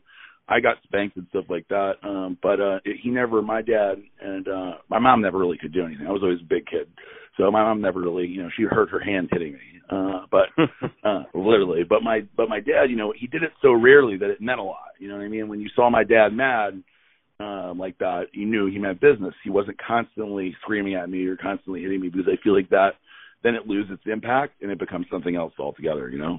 Yeah, great point. Yeah, well said. And, and tying this all back into what you do here, uh, what is a safe age? I know you said you got into this at a young age, 13. What do you consider to be a, a safe age for kids to really start hitting the, you know, hitting the weight room, pushing pushing real weight around? And, and what age do you think is a is a safe age for them to start taking supplements like yours? So, so when I was a kid, uh, when I was a little kid, uh, it was pretty controversial that I was lifting weights uh, at 13. You know, uh, my my mom and dad had to come in, of course, and sign the the gym membership and say it was okay for me to go in there and everything. Um, I think th- this these days the science has kind of changed because back then people would be like, well, if you squat or you lift heavy weights, you won't get taller, right? You your your bones won't grow. And obviously, I'm six two, six three, or something, uh, and that's obviously not the case. And uh, and they've, science has proven now that that's not the case. I think that the the main thing, the stopping point. First off, I wouldn't have a kid lifting weights before puberty. So, you know, I'm not um, big into pushing for like an eight year old or six year old. So for for Asher, like we do push ups um, when I can get him to do it. I'll do sit ups and he does pull ups, and then we do uh, like lunges and air and squats with no weight, right? Um, for reps. That's okay. Body weight stuff will always be okay. You could do dips, you could do all that stuff. That'll never be a problem. You're meant your body, even as a child, is meant to be able to support your own weight without injury. Now, if you put um, 135 pounds on his back to squat, even if he could do it, that may cause some damage as he's growing. But when you're a teenager, I think the real risk is that they're doing it wrong or they're going too heavy. You know, um, that's the real risk. Because um, kids, I'm sure you you're this way. I certainly was this way. I would push the limits big time, and I never even considered getting injured or being you know hurting or anything, dying. I didn't even think about any of that. Um, so I uh, I push it much further uh, and much harder than I would advise my son to. So if Asher wants to lift weights when he's 13, I 100% will encourage him to deadlift, squat, bench, and I'll teach him the right form so he doesn't hurt himself and uh, make sure that he understands that you want to push your limits, but you don't want to go way over your limits to hurt yourself. Now, with supplements, this is a different story. So some supplements are okay um, for basically any age. I mean, I don't give you don't give your three year old um, supplements, but like for example, protein bars. So I give my kids, I'll break off half of a protein bar because they love it. So instead of a candy bar, which is junk, obviously, if they would prefer to eat one of my protein bars, I'm very happy about that. Um, but for actual supplements, uh, protein powder is okay for teenagers. Um, so we make a bunch of different types of protein powder. Amino acids is okay for for teenagers. Uh, the protein bars is okay for teenagers. And uh, and I think that creatine has been certainly studied enough now. That's the most studied uh, nutritional supplement out there. Um, those are all okay for teenagers. The rest of them, like a fat burner or pre-workout that has caffeine or any kind of thing like that, I don't recommend. Obviously, you don't need a testosterone boost or anything like that as a teenager because that's when your body is producing the most hormones, right? Yeah, yeah. So, so I, yeah, definitely, and I know that that's uh, something too we, we've heard a lot about, especially with with baseball and all the testosterone stuff. And and yeah. and is that stuff is it all safe? Like like especially kids that are playing athletics and and they're worried about maybe injuries and stuff like that as they get prepared for either you know big college football or something like that. Is is it safe to start taking stuff like that, or is that like, you should like avoid? Steroids, you mean? Like, like uh, human growth hormone and all that. Yeah. So my opinion on that is that um that kids when they're that age are producing so much of the natural hormones of growth hormone and testosterone and stuff that it is uh it is not really needed and you may be doing more damage than good because your body is producing so much. And when you take in they call it exogenous like from the outside. If you're taking something and adding it to what you're already producing your body stops producing what you're naturally producing. So that's the thing it's like if you were to take some uh testosterone and you're 18 your body will shut down its own production of testosterone, and there's a whole slew of side effects that uh, that are associated with coming off of the testosterone because your body has to then have a very like a, a severe deficit, and sometimes your body will have elevated estrogen with that lower testosterone, so you can develop a whole slew of of side effects from that. So I, I am definitely not a big uh, believer in kids uh, of any age taking that. Obviously, I understand as as a uh, a college athlete, there's probably pressure uh, to do that, to perform, to be the best, or to get to the NFL or whatever. Um, but I certainly wouldn't want my kids. I would never recommend them to do that. So uh, you know, that would uh, that would not be something I would be a proponent uh, for. Now that being said, as an older, when you get older, your hormone levels do drop. So for me personally, I take testosterone uh, therapy, hormone replacement therapy, because my levels have dropped off so much as as I got into my late 30s and and everything. You know, your hormone levels do go down. So replacement brings you back up to a normal level, which I am a very big proponent of because um, if your levels are very low, it can affect you, you know, sexually, it can affect you energy wise, brain function, uh, aggressiveness, and I mean that like aggressiveness at work, like get shit done, um, and all kinds of other stuff. So um, I'm a very big proponent of that as older, as you get older. Yeah. Okay. Yeah. Great points on that. And I think it's, it's an interesting time here, Aaron, just because like high school football has become almost the way college football used to be. I mean, it's so super competitive. Everyone's trying to get free scholarship rides to college, and, and, and a few make it to the pros there. But um, yeah, and it's I think just the education, just the knowledge is is is, is half the battle here, as they say. Yeah, yeah, it's it's definitely uh the, the the landscape has certainly changed, and uh one of the big things is like when I was a kid, uh a teenager, steroids were much harder to get. You know, they're much much harder to get. You have to know somebody, and it's like not a it's not a it was not an easy thing and then before when even before me you know in the in the 80s and stuff people just didn't even know what it did you know they didn't know the doctors were saying they didn't even do anything so a lot of athletes there were people like Lyle Alzado and other people that took them there's a lot of people that didn't even know what they were doing didn't even know that they did anything but now there's this abundance of information on the internet and the availability all these teenagers uh, are smart enough to figure out how to order them off the internet you know so you have uh this education, whether the, the education is bullshit or not, right? It's on the internet, so it's available. And then you have the actual availability of the product. So we have a there's definitely more of it out there. I'm sure there's many, many, many more high school athletes doing that now than there were when I was there, just because it wasn't available and nobody even knew what what to do with it. You know. Yeah, that's for, that's the case. I think just for about every drug that's out there right now too, it's more available. You know, so yeah. Uh, right. and, and, and tying it back into you as a dad here with the technology there, that's another struggle for a lot of dads, myself included. Is your six year old swiping screens already, watching the YouTube? How do you kind of handle that with him? Yes, yes, uh, he is. You know, um, initially, me and my wife weren't sure about how we are going to handle that, right? Because um, we know other people that don't let their kids use anything, uh, you know, any kind of device or uh, you know some that don't even really encourage don't let them watch TV at all. Um, and so um, we were we were kind of debating initially, but you know the truth is that the the the future is these devices. I mean, it's like it would be equivalent to um, when I was a kid. You know, I bought a I bought a computer. My parents bought me a computer very young when I was a teenager, and I was one of the only kids that had a, their own personal computer, and it helped me a lot. It made me really um, advanced compared to other kids with computers, and it and it kind of fostered that interest in me in a young age and, and understanding computers and stuff. And so, you know, look, whether we like it or not, iPads and, and touch screens and swiping, this is this is the future, man. Uh, that there's no getting away from it. It is what it is. So uh, we kind of decided to let them use it for limited periods of time, and uh, we don't have like the YouTube stuff is one thing she my wife got very nervous about because there's so much weird stuff on YouTube that's easy to find. So they have only on their on uh, Asher only has on his iPad the uh, YouTube Kids, which uh I would imagine is much safer. Uh and he loves that stuff, man. He'll literally sit there if we give him an hour, he'll sit there for an hour watching other kids open toys it's weird. Yeah. Or play with toys. It's a very strange, strange thing. It, it, it is, Aaron. That's kind of what led me uh, a backslide into this whole podcast thing because I didn't even know what a podcast was. But, my daughter, uh, is just, she was only now she's four, so this was like a year ago. She was into watching that stuff, the unboxing. Yeah. And I was like, man, instead of watching this, why don't we just try to make one of those? It looks simple, but it was a lot harder than I thought trying to put one of these videos together. And then I saw that the podcast was just audio, so I kind of sidestepped. But yeah, it is the future for sure, and it's hard to kind of you know, I, I drive Uber on the weekends. It's encouraging to see this younger generation be, you know, smart enough not to drink and drive. They use the technology to get around, but it, I mean, on the flip side of that, it definitely is hurting their communication skills big time.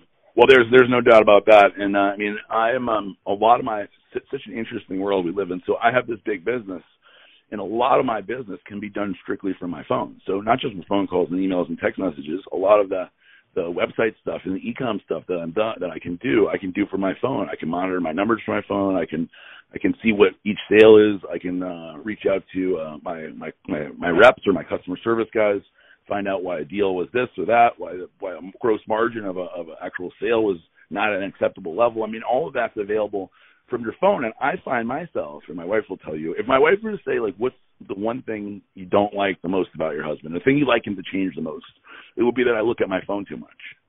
Um, and I do. I know that I do. You know, because everything is on your phone. Everything from uh, from entertainment to work to communication. And yeah, people walk around staring at their phone all day long. They don't even know what's around them. Yeah, and I'm guilty of that as well, Aaron. Just, just, and I was a guy that never had a social media account until I started this podcast, and now, uh, you know, I'm on the phone constantly. So I Yeah. hear you on that. Well, that's the thing, right? So you have this ability, this amazing ability to communicate with thousands of people, and um, and one of the things that's expected if you're doing social media and you're and you're doing it well is to reply to people, to communicate, and to be active. And so um, even with stuff like Instagram, like our our Redcon One Instagram, you know, I expect our uh, Instagram, our uh, our social media director, he needs to respond to everybody. So if you get you know 40 comments on a picture, he's responding to everybody. He's writing back to every DM and that's a that's a full time job. It's a job Yeah. to to do that. And uh yeah, and as a result, yeah, you're you know you got a lot of uh SEALs on on the show and special forces guys. They can all tell you, you know, uh your awareness, your spatial awareness is uh is affected by his phone. You know, I, m- I remember we went and trained with um with uh, Dom Raso. I, have you had him on the show? Yes. Yep. Yeah, so we're talking about he teaches like defense and uh, and offense too, and fighting with a blade and all kinds of cool stuff. And uh, he says it's like uh, the world is full of soft targets because people walk around staring at their phone, and it's true. You walk around the the mall or the airport, everybody's looking down. Nobody's looking around anymore. Yeah, and, and you know what? People are being paid big time money to make sure you keep looking down. So um, yeah, yeah, for sure. uh, it's interesting. All right. Well, you've had a lot of success here so far. What kind of plans or goals do you have here for yourself for the future? Well, uh, for the business, um, businesses, you know, is is going like you said is going very well, and I have uh, you know I'm very focused on the numbers. So we have a big uh, goal every month, and then we have a big goal for the quarter, and then I have a goal for the end of the year. So I'm focused. You know, one of the the good things and the bad things about being in sales to some degree. I mean, that's what I do, some some degree or another. Is you know every month it starts back over, but I'm I am very goal focused. So I have a ton of goals for the business, and uh, and the big goal is to be the biggest sports supplement company in the world. And uh, we're still a few years away from doing that, but I have my uh, checklist that I'm you know going down and making sure I'm hitting every one of them, and uh, continuing to spread the uh, the good word of Red One and get into more doors. Yeah, very cool. All right, last thing I want to hit you with here, Aaron. I love to ask all the dads I get on the podcast, what type of advice do you have for that new dad or for that about to be father who's out there listening? Well, I mean, the one thing I can tell, I tell all like people that I'm close to that are going to have a kid is that um is that it's the best thing ever, man. I have uh, have a lot of cool things going on in my life, but none of them are anywhere near uh being a dad and having kids because ultimately that's really what life's all about. It's not about things or possessions or you know success in in one thing or another, whatever that may mean to you. It's it's truly like when you have your first kid, you realize like this is what it's about. You know, like this is what you're on the on the earth to do. And uh when people say what's the meaning to life, the meaning to life is 100% definitely having kids and being a good father. That's what that's what it's about, no doubt. Yeah, well said. I love the message. Uh, this has been a lot of fun for me. I got to say, Aaron Singerman, thank you so much for giving me a few minutes of your time here on First Class Fatherhood. Thank you, buddy. All right, and joining me now is a first class father. He is a professional powerlifting champion and former professional wrestler. He is the inventor of a device called the Slingshot. He is a podcaster, a gym owner, and so much more. It is a great privilege for me to say, Mark Bell, welcome to First Class Fatherhood. Yeah, thank you so much. Uh, it's an honor to be on the show, and I think it's really important for uh, us men and women that are uh, parents to share our message, share our uh, journey, and share our story with others. Um, you know, a lot of times on social media, all you kind of see is, you know, somebody with uh, a new this or a new that, but there's not really that much talk about their family. And I think a lot of times it's unfortunate, but it just doesn't get the same amount of likes sometimes, and so uh, therefore it gets pushed to the side because it's not fancy or it's not. Uh, maybe it's not the lifestyle that uh, all the bachelors want to live or something like that.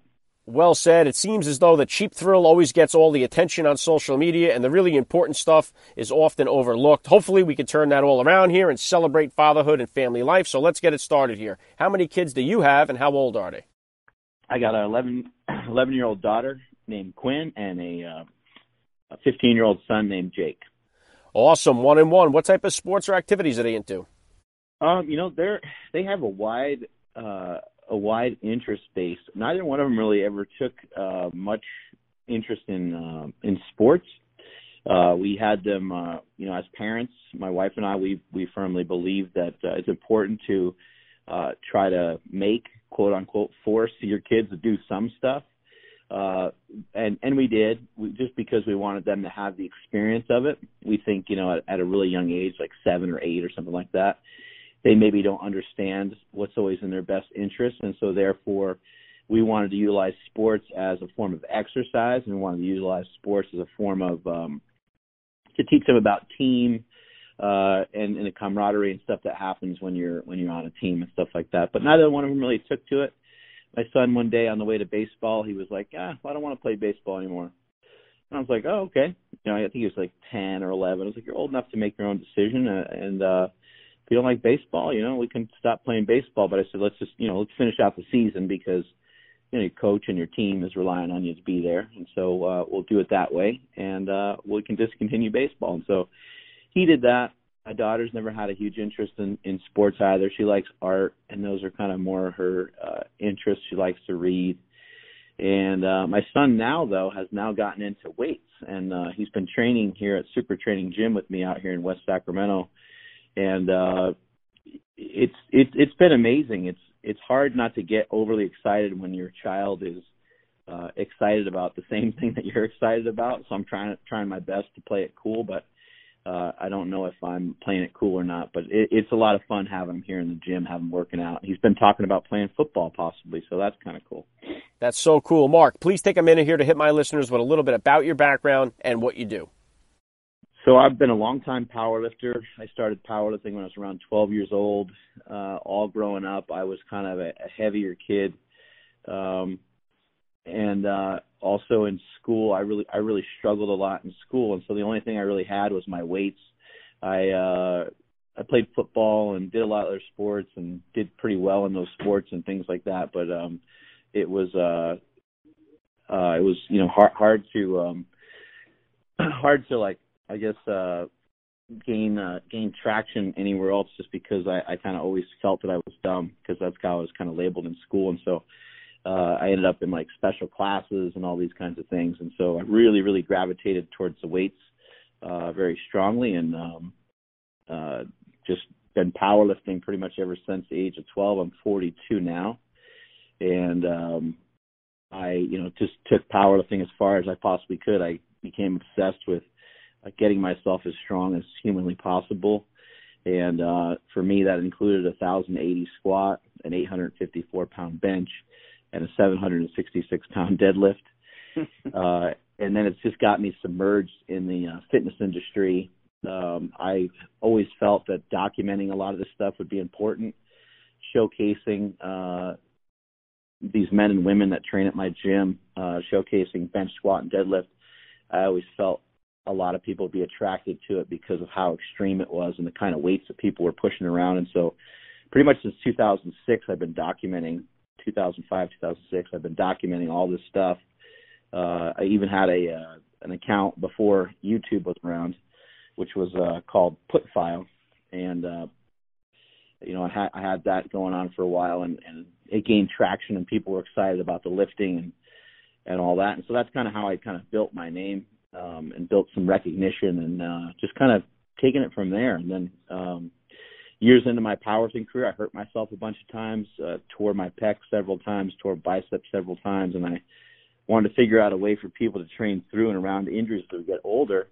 And so I came up with an invention called the slingshot, which is a supportive upper body device for bench press, push-ups, and dips. It allows you to handle more weight for more reps, more sets, more overall volume in your training. It also helps improve your form and technique uh, while on a bench press or while doing a push-up. And so uh, that has created a fortune for me that has allowed me to make my gym a lot different than uh, pretty much any other gym in the world. My gym is free, 100% free. It's uh, 8,000 square feet, and we have everything and anything you can think of uh, to to get yourself stronger. And so now my mission is to make the world a better place to lift. Uh, now that I'm in in a uh, comfortable position to do so, uh, that's what I try to do every day: is try to empower people uh, with this idea of uh, you know you can always you can every single person on this planet possesses the ability to be stronger than they currently are, and every single person on this planet possesses the ability to be better than they were yesterday. And so that's uh, that's what I'm obsessed with, and that's what I'm uh, doing my best with nowadays.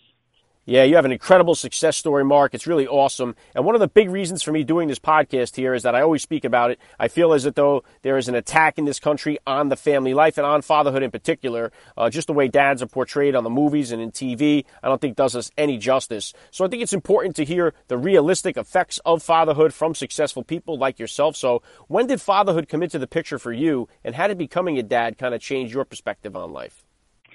Um, I think I was, you know, in uh, mid to uh, late twenties when uh, my wife and I had had our son Jake, and um, I, so I always loved kids. I, I come from a really big family. My mom's side of the family had uh, nine children, and so did my dad. And both families just lived down the street from each other. My parents met on a school bus. My dad uh, winked at my mom on the school bus, and the rest is history.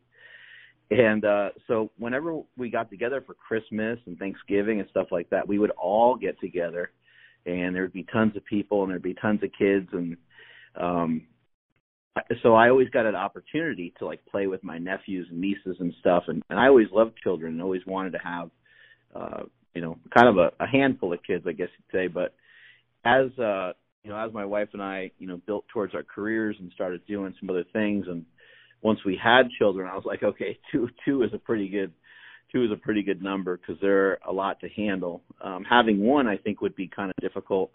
uh, because the two, you know, they end up uh, playing off each other and they end up uh, kind of having a buddy and stuff like that. And so we always wanted to at least have more than one. So that's how we kind of ended up with ended up on that number of two. But you know, the main thing for me with my kids is to just, uh, I guess, try my best to if I, if I can be half of what my dad was, then I think uh, I'll be a complete person. My dad really did a great job of leading by example.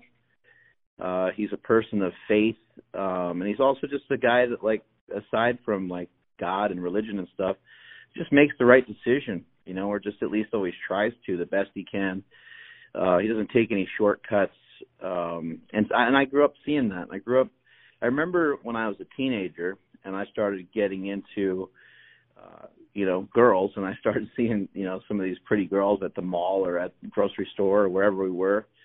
And I always thought for sure like sometimes not not just a girl my age but like a you know beautiful woman would walk by. And I would be like in the back of the car or whatever. My mom usually sit in the front but my mom was like in the grocery store or whatever. And I'd watch my dad and I'm, I would just think in my head there's absolutely no possible way that he's not going to look at this woman. This woman's way too smoking hot for him to not break down and, and look. And he never did. And I don't know if like he knew I was watching or if he was trying to set an example or if that just didn't catch his interest because he's so into my mom. I'm not really uh, a hundred percent sure, but I, I learned a lot from that. You know, as a kid watching that, I'm like, man, this guy, this guy's uh, this guy's made out of something different than the rest of us. And so, and he's always been a very hardworking person. And so, I think you know you do have to teach your kids lessons, and I do think it's important to uh, to lead by example. And in addition to that, though, I do think that you have to communicate with your kids uh, almost as if they are adults, and you do have to teach them life lessons, and you do have to. Uh, you do have to make them understand some of the principles that you believe in. It's not about you know what principles Mark Bell believes in necessarily, um, but it's what present what principles do you believe in. I'm a person that believes in uh, the law of attraction. I'm the kind of person that believes in affirmations, and if you put stuff out there in the universe that, and you put good out in the universe, and positive things will come back to you. And uh, that's stuff that I try to instill in my children. I try to make sure they understand uh, they have the ability to be anything that they want to be in their life, and there's not really a whole lot of restrictions on that. And I tell them every single day. I don't think you can tell anybody enough how much you love and care about them. They make me laugh all the time and I share that with them all the time. I I you know, I'm not I'm not uh you know, lathering them up with uh sunshine and rainbows 24/7, but I am communicating to them how much I pre like if they make me laugh or something I might be I might say something. I said this to my daughter last night. Her and I went in our hot tub and she said something really funny and it made me laugh and I said, "You know what? I hope you never lose that sense of humor. It's it's really a wonderful thing to have. And she she may or may not know like what I'm talking about for now because she's 11, but she, I think she'll remember a lot of these things. Yeah, what an awesome message, Mark. And I think that is why it's so important to stress just how important it is to have a father in the home because we are facing a fatherless problem in our country. The statistics are very eye opening as far as the results of kids who are growing up without a father figure. It takes a village to raise a child. So I love your philosophy there, and I'm just glad that there are people like you online spreading that type of message out there. Right, and I I try to be you know very transparent. I try to let people in on as much stuff as I can can't let them in on everything. You know, just just you can't have your life be uh that wide open. But um I, I really, you know, I enjoy my time with my family. I, it's not like it's not like I get home from work and I'm like, oh man, I gotta, you know, I gotta corner off this time for my family. It's uh, it's a priority for me. It's something that I really love. I wake up every day at some somewhere between 3:30 and 4 a.m. And the reason why I do that is because I like the back half of my day to be completely open and to just be done. I like to be done with my day in terms of like work. We all have to work. We all have things that we need to do, and uh, luckily enough for me, I can kind of set my own schedule. But I just because I I'm able to set my own schedule doesn't mean that I don't have a schedule. So I still I, the front half of the day, like when the kids are at school and stuff, it, that's devoted towards work, exercise, those kinds of things. And if I don't get those things done, then they just don't happen for the day because I don't compromise the time uh, that I have with the family. So you know, the beginning part of the day. Uh, uh, well, actually, I, even in the morning, I really like to cook for my children as well. So they usually go to school around seven, eight o'clock, somewhere in that time frame, and I, I cook breakfast for them almost every single morning. And that is like to me that to me cooking for your children is important um, because there, there's a lot of reasons for it. You know, I, I'm a nutrition freak, I'm a health freak in some sense, and I think really when you're talking about um, when you're talking about having a child and bringing a child in this world, we're really talking about nourishment, you know, and and so this is a, a literal way of providing nourishment for your children. It's it's a direct line of, hey, I made you these eggs, and I made you, you know, again, whatever principles you have towards nutrition could be applied. I made you this nutritious food so you can have the best possible day that you can and I'm not going to be lazy about it because if I love you, I'm not going to give you a uh, a sticky bun, you know, in in the morning. I'm going to give you a sticky bun and uh, chocolate milk and send you off to school and think that you're going to uh, do well and be healthy and be happy with that. And so, and I'm not being judgmental towards others that that may do that. And I, of course, in our household, we occasionally do that. We made our kids uh, some chicken nuggets last night. You know, there's there's always going to be times where you're going to be a little bit more relaxed with some of these things. Of course, you're going to allow your children to have ice cream and enjoy pizza and do things like other children do. Um, but at the same time, I think that show it, teaching them all the principles that you believe in that have helped you in your life. So with you, uh, I know that uh, it's been said that you're a mechanic, you know, and it's like what a great thing to pass on to your children I'm not a mechanic. I don't know how to fix a car, fix a plane, or fix really anything in our house for that matter. My wife does a lot of that. But what I'm going to pass on to my children are the things that have helped me, the things that I already know about. So I'm going to I'm going to teach them both about lifting, and I've showed them both all kinds of different things when it comes to exercise. And I've been talking to both of them since they were one. I've been talking to both of them since they were very, very young about nutrition. And when they were really young, I used to just kind of tell them flat out, "Hey, don't eat that; it's going to make you fat." Because at that age, they they have a decent understanding of of what that means. They don't really know what it, hey that's going to cause heart disease and diabetes. Like that's not really going to uh, ring true to them when they're four or five years old. But to tell them to abstain from it because it's going to give them kind of unwanted results is is a good place to start and with my kids now that they're both older, they're, they're my son is a teenager and my daughter is kind of getting there. I would never say I don't say that anymore. I don't say anything about being fat because I just don't think there's a a place for it. But I do teach them a lot about nutrition and my daughter might have an apple juice uh at breakfast and then when it comes to like dinner time Uh, you know maybe she's you know I might ask her, "Hey, do you want dessert?" and she might say, "Nah, I had, you know, I had juice earlier today." and so then we then we have a conversation about it. Like okay well that's okay. You had the juice in the morning and you you, you exercised today. You moved around a lot. Like let's just have it. You know don't don't worry about it. It's someone's birthday or whatever. But no one is really like losing sleep over it either. So it's not a it's not an area of like contention. It's not causing like anxiety for anyone or anything like that. But it's it's just something that's openly discussed my son loves to have coke uh every once in a while with his with his dinner and he's allowed to have the coke but it's I tell them you either pick the Coke or you pick the dessert. You it's up to you make the choice, but I don't want you having both uh, because you know these things can add up really quickly in our lives, and so I, I want to see them uh, be healthy, strong, and happy. Very cool. And with nutrition now, Mark, kids, teenagers, they're always looking to gain an advantage in the weight room. A lot of kids are taking supplements and other substances to kind of boost their ability to push weight around. Uh, but some of this stuff can be very hurtful or harmful to your body. What advice do you have for parents out there whose kids are passionate about lifting weights, uh, just so they can make sure that the kids are staying safe in the process? One mistake I made when I was young is I, I kind of just thought it was par for the course that like all these things would be like a gut bomb and that they would mess up your stomach.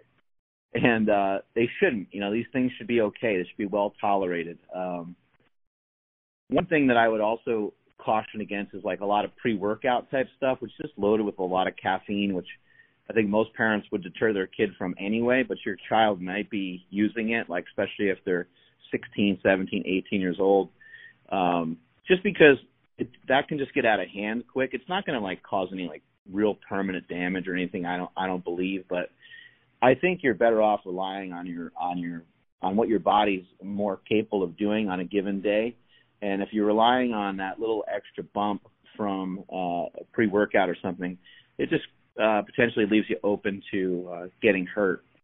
In terms of things that are healthy and smart, you know, really um, a great place to start is uh, if somebody listening to this has their kid playing football or playing a sport and they really want to gain an advantage. Uh, I would say that there's a, a few things, but number one is I would check out uh, some information from Stan Efferding. He's somebody that maybe you should have on this podcast as well. He's a dad. He's got he's got two kids as well, um, and he's an entrepreneur and uh, world's strongest bodybuilder, and also a uh, a uh, really really awesome power lifter and just an awesome person. But he has a diet called the vertical diet. There's a lot of great information in there, and what I love about the vertical diet there's nothing really crazy special about it or anything like that. It's nothing complicated.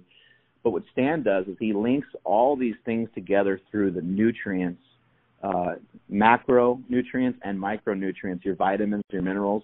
He links all those things together uh, for growth and for the healthiest lifestyle that you can have. And so uh, that's a really good place for a lot of people to start. Uh, in addition to that, um, when it comes to supplements, I don't really think – there's a, a huge need for kids to be on like a lot of supplements. I do think that there's a huge need for the kid to get uh, fed quite a bit. Now, what happens is, is with children is uh, your kid will come into the kitchen at eight years old and say, "I'm starving," and you'll say, "We have chicken breast, we have filet mignon, we have veggies," and they'll go, "Oh," and they'll walk out of the room. So they're constantly children. It's going to wear you out it will wear you out for sure. No matter how much you love them, it's going to wear you out and frustrate you. But they're going to constantly want snacks, and snacks are something that I think everyone should be eliminating. I don't think snacks uh, really fit well in, into into a healthy lifestyle. And I think that we kind of think like, oh, I'm gonna have a snack in between my meal, and it's gonna. But what it does is, it takes up room in your stomach for otherwise more nutrient dense foods.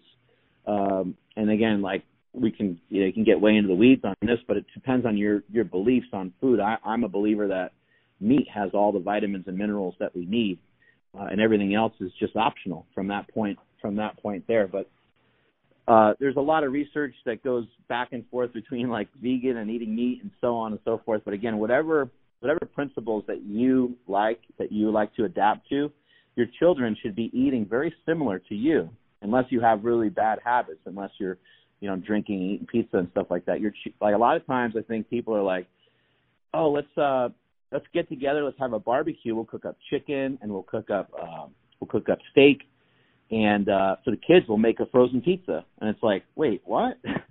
uh, why why are the kids uh, not being treated like human beings? Why are they being treated like animals? So that that would be the first place I'd start. Is I would start to really look into um, you know getting your kids on a uh, on a plan that that really satisfies the nutrients that they need and then also just some information i heard more recently is like if most americans just made the decision to eat protein over carbohydrates we wouldn't have obesity we wouldn't have uh, diabetes um, or at least there would be a whole lot less of it so that's what you want to think about for your children i want to give them a nice portion of protein because protein is the most satiating food that there is it um, it almost doesn't even count on a caloric level as same as the same as they originally thought. So it has four calories uh, per per uh, per gram, but they don't they don't even really believe that that's true anymore because of the way it digests and things like that. So eat your protein.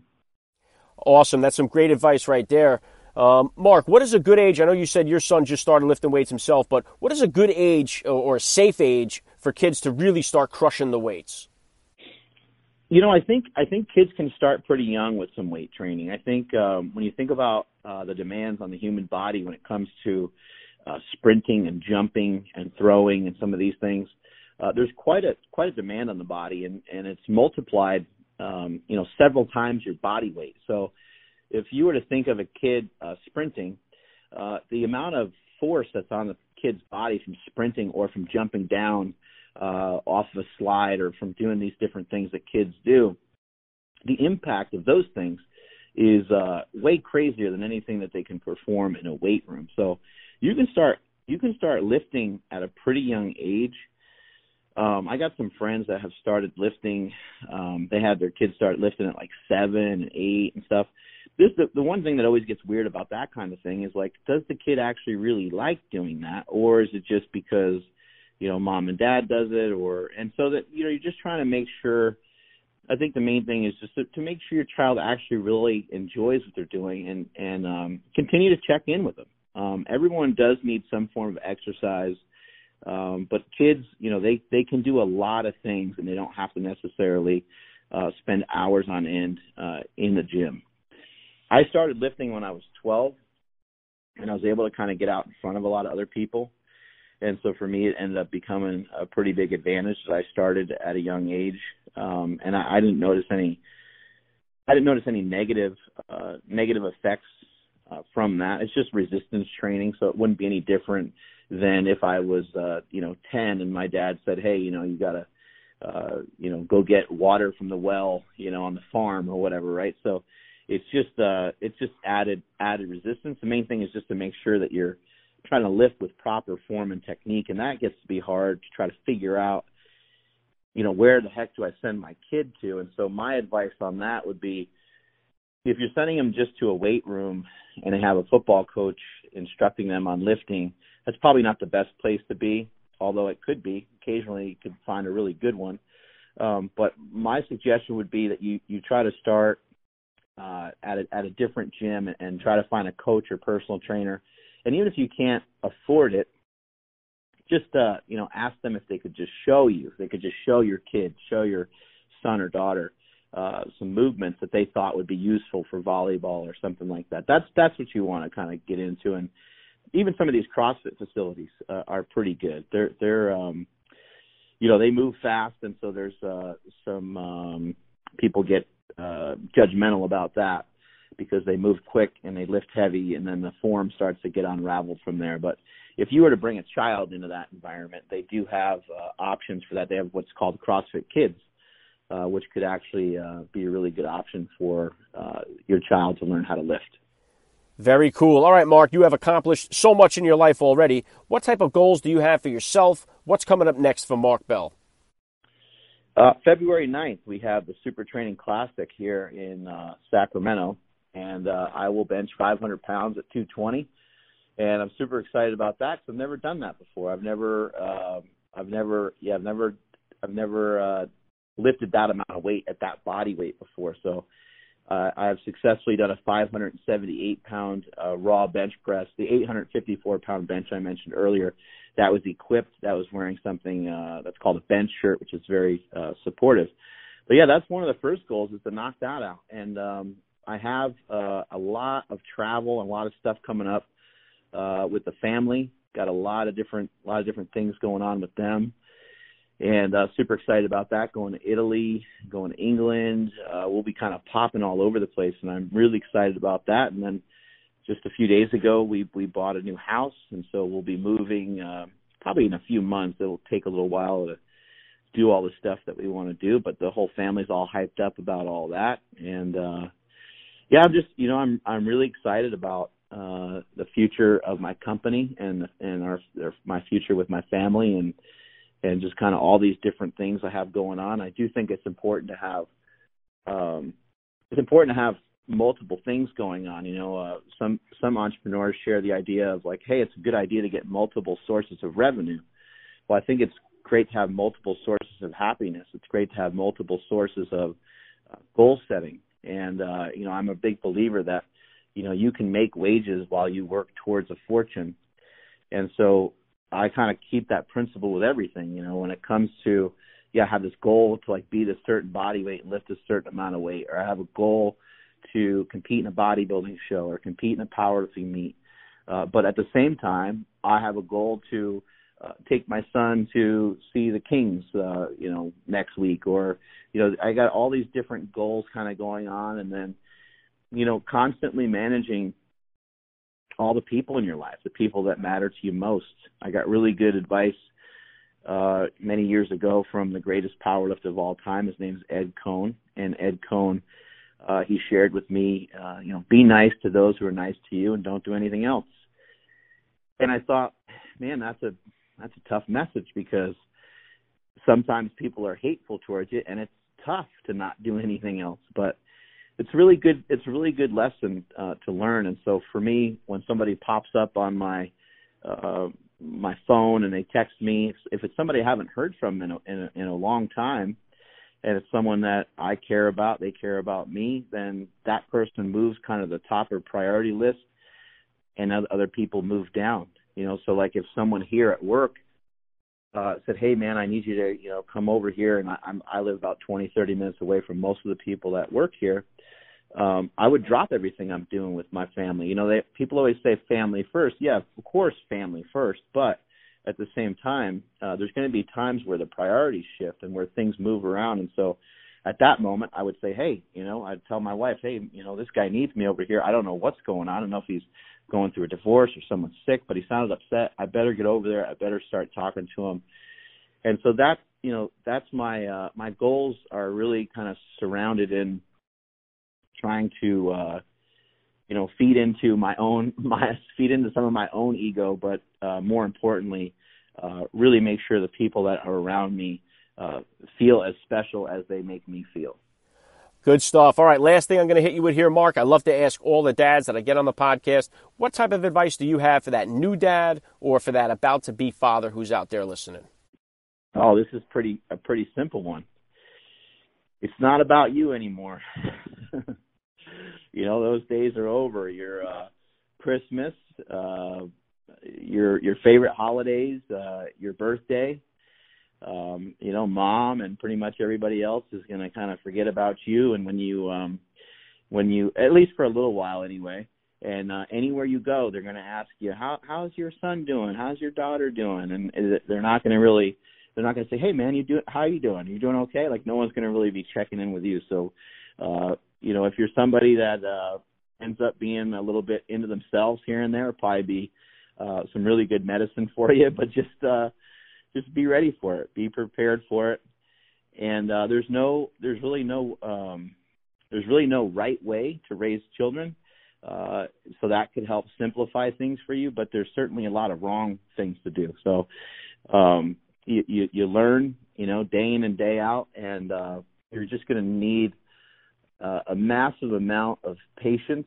You know, your kid's going to want to like uh, wear you out in terms of how much they want to play or how much they want to do, but they're only going to be that way for a period of time. So just uh, it, it's not always going to be easy. You're going to get frustrated, and that's why I agree 100% with what you said in the beginning of the show. Is that you know it, it takes a village to raise raise a child. I mean, you really do need. Uh, it's not just really two. I, I got my parents are here. My wife's parents are here. Um, we all chip in. My brothers watch the kids. My uh, my sister-in-law, my brother-in-law, like we've all we all chip in and help with each other's kids.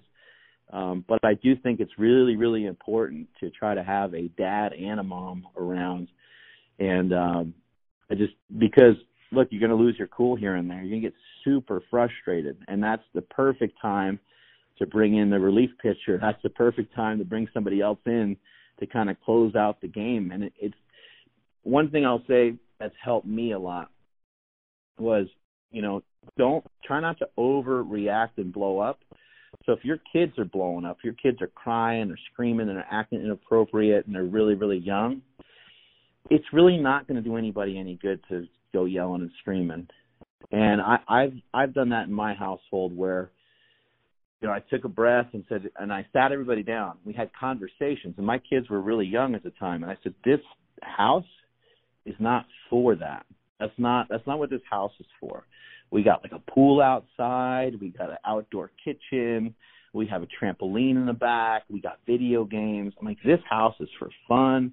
This house is for love, and we're gonna fight, and different things are gonna happen because that's part of being a family.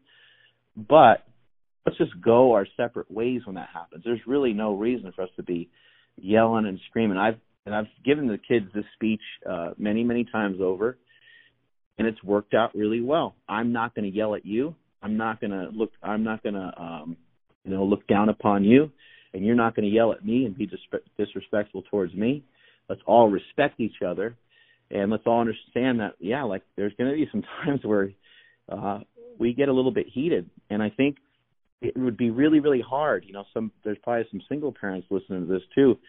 It'd be really hard if if you're just a single parent to be able to try to manage all that. I don't know what I would do if I didn't have my wife. I'd probably have to. uh I already like to go on a lot of walks by myself, but I'd probably have to double down or triple down on that because you're gonna have to figure out some way to uh, almost have a form of uh, meditation to give you enough serenity to to raise the kids the right way. But yeah, boatloads of uh, boatloads of patience and uh, realize it's not about you. Well said. I love the message. This has been a lot of fun for me. Mark Bell, I got to say thank you so much for giving me a few minutes of your time on First Class Fatherhood. Thank you so much. All right, be right back to wrap it up.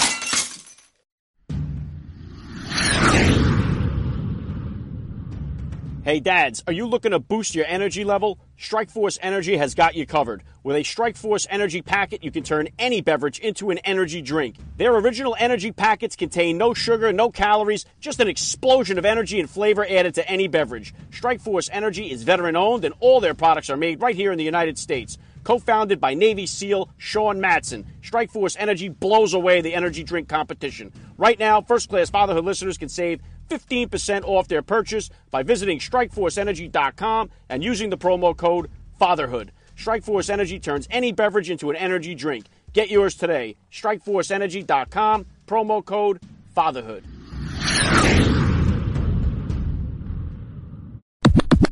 Uh, joining me now, first class father Stan Efferding. Welcome to First Class Fatherhood. Thanks, Alec. Appreciate it.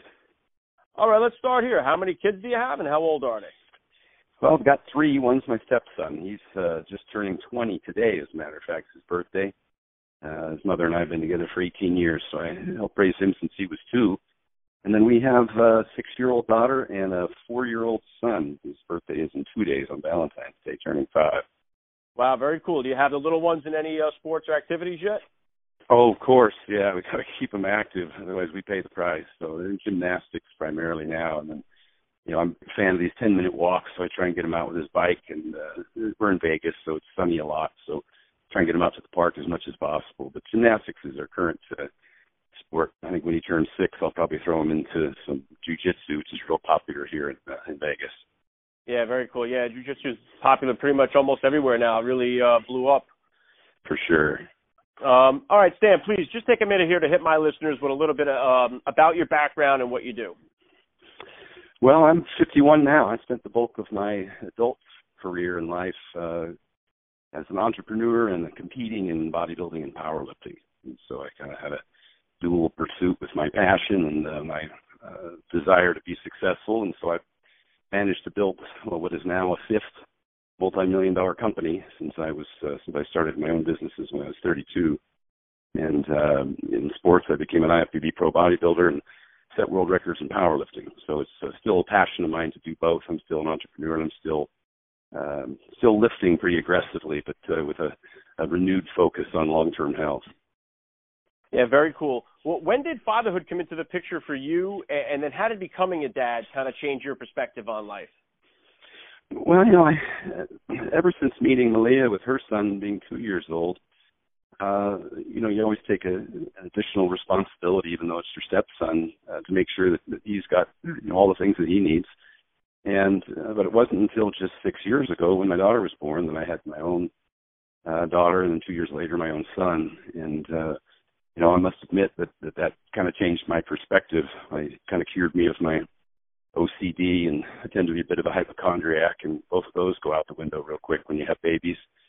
And uh, you know, for the first time in my life, I, I started to kind of uh, be less selfish, I guess you should say. Um, I stopped. Uh, I was more risk averse.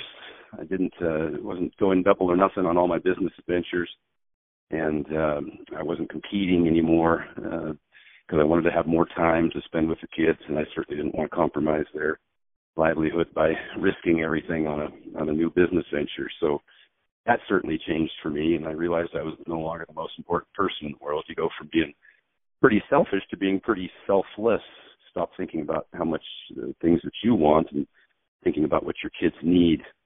Kind of reminded me of the time my Pops used to clip coupons when I was a kid so he could buy eight dollar tennis shoes at GI Joe sidewalk sale, and would turn right around and buy me sixty or seventy dollar uh, Dan Gable autographed wrestling shoes. And at the time, I didn't I didn't understand that. I didn't see that, and of course now I do and I understand it. So it's it's been uh, a great uh, a great change for me.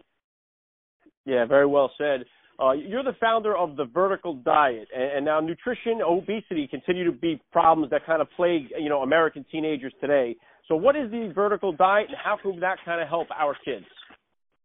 Well, I use the Vertical Diet. It's a, a nutrition program that's based on you know, gut health and uh, long-term health, and uh, I use that to help people who are suffering from obesity, but also for athletes for performance. It's uh, something that's been quite successful and quite popular. Uh, something I've used with my athletes for the better part of a decade, but I just released it last year as a, a product and put it on the market available for everyone to use based on the success stories that I've realized.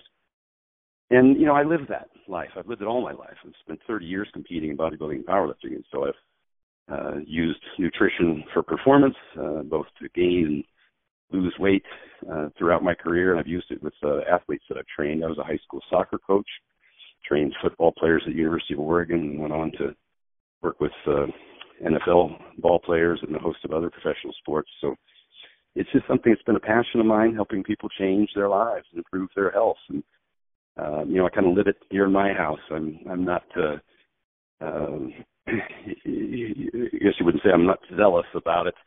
Uh, my kids are kind of on the 80-20 rule. I use desserts as incentives uh, and lack of desserts as disincentives, but for the most part, I don't have any of the crappy foods in my house, the uh, cookies, cake, and uh, candies and juices and the like. I, you know, we have lots of plenty of fruit and vegetables and whole foods here for them to eat, and uh, so I just uh, try and get them to eat what I eat and get them to go on 10 minute walks with me. And I have my gym in my garage and I uh, have them come out. I'm exercising and play. And so they just kind of see from my example that that's a healthy lifestyle.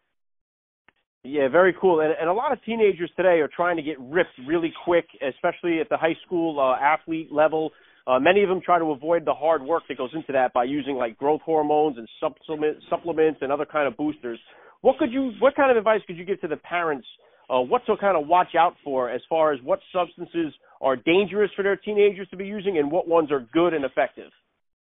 Well, I just think whole foods about it. I'm not even a fan of protein powders and, and pre workouts and things like that. I don't promote them. I don't sell them. I didn't use them uh, through the uh, most successful parts of my career. Certainly when I was in college and in the early 90s competing, I thought that supplements were a big deal, and I just learned over time that uh, you know, healthy lifestyle habits such as improving your sleep and getting adequate whole food nutrition, using uh, you know really good quality, highly bioavailable, micronutrient dense foods. Uh, I think we've come far enough now that I can actually say that red meat and eggs and whole milk, uh, things like that, actually build young bodies and young athletes. I used to say that 10 or 20 or even 30 years ago, and parents would look at me like I had horns up my head because we had this uh, misinformation regarding cholesterol and saturated fat and red meat. And, uh, now, of course, the uh, uh, the science is uh, much more supportive of the fact that kids need these things to grow. Uh, girls, in particular, the iron and the B12 and the zinc that's in red meats, and uh, uh, young uh, boys and girls, the cholesterol and how that is important for all the hormone production in the body. So, you know, I work hard to make sure that uh, I give out good advice regarding lifestyle uh, habits and how important that is for for progress uh, for young athletes and young kids. Uh, I don't think the supplements have an additional benefit. I think they're inferior to whole foods by a long shot. When you use those in place of whole foods, I don't think you get uh, as good a results. They're not micronutrient dense. They lack all the nutrition that kids need.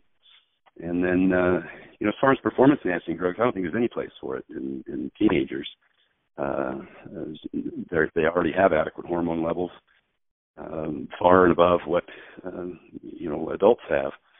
So that's just not. Uh, plus, it'll shut down their systems if young kids use, uh, young boys use testosterone in high school. They'll end up shutting down their own testosterone. Uh, it never really totally recovers for most kids, uh, and it's, it's kind of individualistic. Depends on how much and how long they use it, but it there's a risk that uh, you can then suppress your potential long-term uh, performance. So I avoid all of that stuff with young kids. I don't think they need it. I am cautious with overtraining, especially young girls. They get to doing distance work, running um, you know, cross country, etc. Uh, overtraining, and they end up with amenorrhea, cessation of the menstrual period. Uh, so those are adverse effects simply from overtraining. Young boys too. Uh, I see them uh, in wrestling trying to cut weight.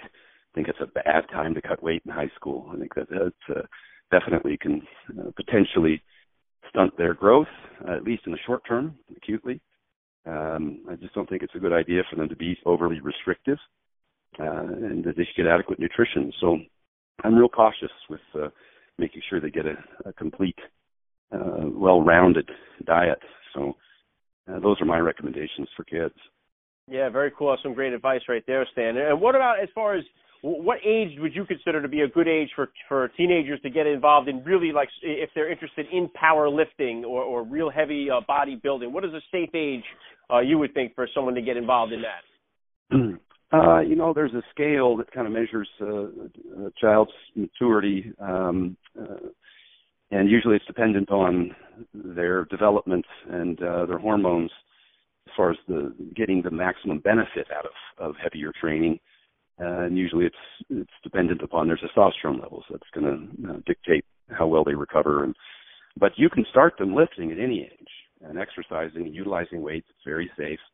Uh, doesn't cause any adverse effects. Know, an eight-year-old can go out and uh, certainly lift some weights, but you uh, they're probably not going to get as significant a benefit out of the the um, the hormesis effect um, than uh, someone who does have testosterone in their system, a young man.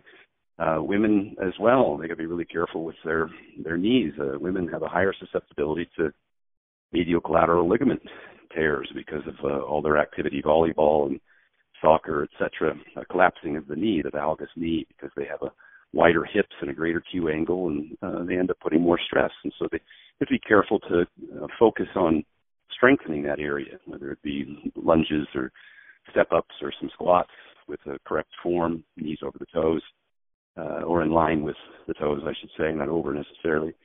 So there's you know, there's a lot of things to consider, but generally it's safe. And I like to start with body weight exercises, chin ups, dips, uh, those kinds of things. I think are great.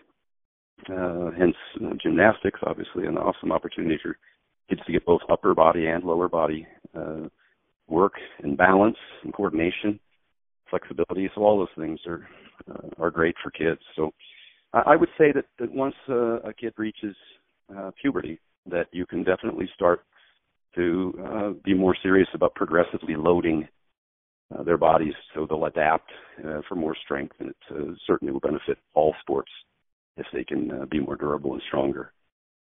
Very cool. And uh, I was able to. I seen you on the Shark Tank there. You were able to score a deal on there, and you mentioned you know you've been an entrepreneur for quite some time.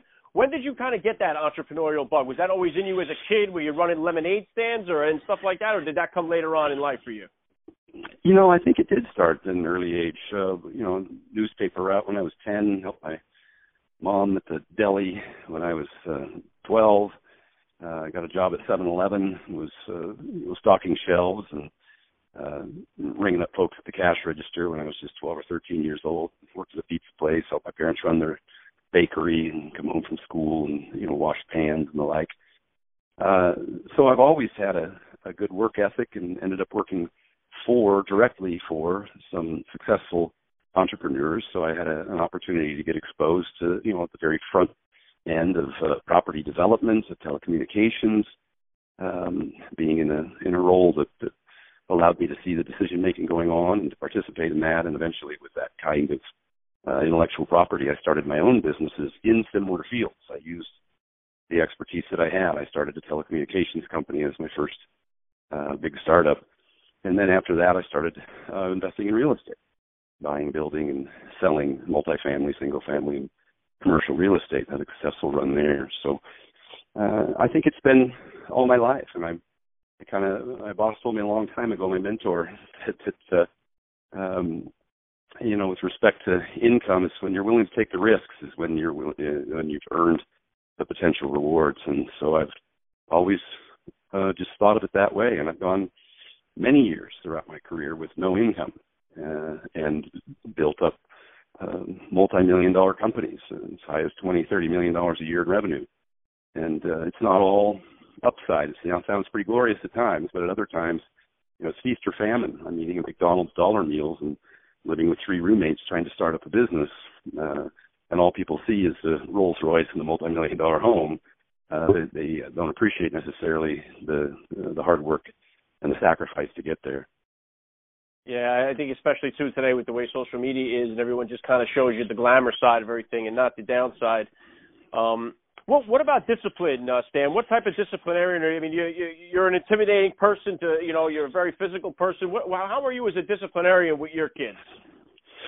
Well, unfortunately, at my age, I'm uh, I tend to be uh, very, I guess you'd say, reserved. I've seen it all, lived it all. I've I've been had some great experiences in my life, but you know, as far as raising my kids, I just want to make sure they're capable and responsible uh, adults, and so I use kind of a hybrid approach, I guess you'd say. I, obviously, there's going to be some corporal punishment in there uh, for things that rise to that occasion. Um, you know, anytime that my children do something that might compromise their safety or the safety of others, then uh, they're getting a spank for that. You know, I want it to be immediate and effective. Um, but if it's, uh, you know, if it's something that's serious, then of course we could talk about it, or we can create some alternate punishment like push-ups. Uh, if my kid doesn't pick up his toys, he gets push-ups, not a spank. It's just not that serious of a deal. And you know, I'm, I'm anticipating in the future because I have a, a young son, and he's a lot like me. That uh, if uh, it ever comes that he disrespects uh, an elder or a teacher or the authorities, that uh, I'll definitely uh, spank for that. There's no question. But mostly, um, I provide incentives and disincentives, as a lot of people do, just a reward system for their behaviors, whether it's an ice cream or a toy. But I try and get in front of it. I'll talk to them about it. And we head to Kumon to do math if he doesn't like doing it, and uh, so we talk in the parking lot about, uh, you know, what the proper behaviors are and how he should do his homework, and then what treat he'll get or what punishment he'll get as a result. And we usually get good results when, uh, you know, when we get on the front end of it and talk about it before beforehand and kind of lay out the incentives and disincentives for compliance. So that's that's kind of how discipline works for me. Yeah, very cool. What about screen time? I, know they're young yet, but I mean, I know that they're watching the, the YouTube early on. How do you handle, or, or is screen time an issue uh, at all in, in your house? you know, I try and intervene and make sure that what they're watching has some sort of educational value, and that's not just um, you know ABC Mouse. That that, that uh, there's other shows that uh, I think provide good social lessons as well. And so, uh, they, you know, they learn to read, and they learn their math, and they learn the planets, and they learn their colors, and they learn their shapes, and they learned an extraordinary vocabulary long before they were in school. Uh, I coupled that with, um, uh, I mentioned just a bit ago, Kumon, uh, which is a, a learning, uh, uh, it's a studying um, a tutorial program for math and reading. And I make sure that they read daily and that they, we do math daily. It's 20, 30 minutes a day, seven days a week. We do it, create the good habits to do homework.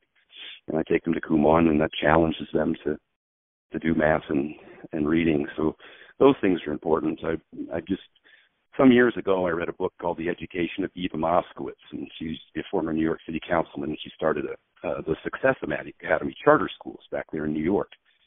And they were very, very successful, and I, so I wanted to find out what she did. And what she did was she held kids and parents accountable uh, and made sure that they were involved, and she focused on repetitious reading uh, and and math in every day they would read. Uh, it's what's going on in many of the countries that are far ahead of us in their education. They seem to uh, learn more younger and more consistently in school. They do more uh, drilling.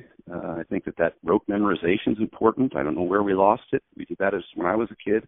Lots and lots of drilling, lots of reading. Uh, and somewhere along the line, I know with my stepson, uh, he struggled in math, and I so I intervened because I was always good at math. My dad's an engineer, and I found out that the, the fundamentals weren't there. I'd be trying to teach him algebra, and he'd be struggling with six times nine. And I, uh, I've worked with other kids in math who pull out calculators for simple problems like that. And I realized that that impaired their ability to learn uh, more complex tasks because they didn't have the fundamentals. And so I actually put him in Kumon when he was in middle school. And within just a matter of six or eight months, he was at the head of his class, taking algebra, getting A's, uh, from being you know behind and flunking. So uh, to me, the fundamentals are really important. Yeah, very cool. Um, yeah, I, think uh, education in itself it, it has definitely shifted a lot since all the technology. A lot of times I, I struggle with that myself because my kids will ask me, "Why do I need to learn this?" And they see me like when I'm stuck on something, I just ask Siri, "What's the problem?" or "Who is this?" or "What's the information?" So I, I do struggle a bit with it. Yeah, problem solving is important though, so that's good. I, I yeah. think this is net positive. I really do think it's a net positive, and in so much as they don't start um, hibernating I'll give you an example. Uh, I travel all over the country, all over the world, and I do expos and I meet people, and and uh, you know, a lot of times we'll get long lines and folks will come up, and uh, I noticed that a lot of the younger kids these days, 16 to even early 20s, they tend to not be able to look you in the eye, give you a firm handshake. They almost uh, respond uncomfortably to that kind of interaction, uh, almost in a, like an Asperger's syndrome sort of uh, social discomfort. And I think that that's something that is lost. If people get too engaged in social media, they forget to engage people.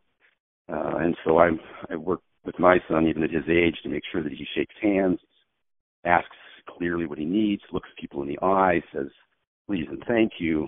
Uh, and I've just noticed that that helps a lot. I was kind of reminds me of watching that Clint Eastwood movie Gran Torino when he was uh, helping that young Asian boy next door get a job. He took him into the barber shop to teach him how to speak, how men communicate. And I, I think that's important. I think that children have uh, kind of uh, gotten softened um, and not learned to engage. Certainly, sports can help with that, and certainly contact sports, I believe, can help with that. But uh, I think masculinity is important. I think that the, you have to develop confidence uh, in both young men and young women uh, so they can protect themselves and others and strive for success. I just, uh, you know, I like the the American Sniper uh, kind of prospect, the, the how he taught his kids uh, not to bully and not to be bullied. He said that uh, there's three types of people. He said there's sheep and there's wolves and there's sheepdogs. you remember that? Yeah. And I, I, I fully believe that, and I think I'm, I want to raise sheepdogs, and I think that that takes uh, uh, quite a bit of, uh, of communication and discipline and confidence. And so I'll use sports for that a lot, but also uh, intervene and, and with my personal example, try and make sure that my kids engage other people responsibly and effectively and confidently. Yeah, I, I couldn't agree with you more. I, I hustle Uber on the weekend, and one of the encouraging things about the technology is that those kids that are between 18 and 20, you know, early 20s, they're not drinking and driving nowhere near as much as unfortunately I did when when we were that age. Uh, because of the technology, they use Uber and Lyft, but once they get in the car, the communication skills, it, it, it is a travesty what has happened as far as being able to socialize and communicate with the uh, w- with those uh, generation of kids. That's for sure. Yeah, I agree. Um, all right. Well, you know, Mr. Olympia, world's strongest power lifter, you, you, many companies. You've had so much success already in your life. What is next uh, for Stan Efferding? What, what kind of goals or what are you working on at the moment? You know, I'm, we're building another uh, group of successful companies. Uh, the the uh, Vertical Diet uh, nutrition program, the Vertical Meal Service. We started a meal prep company.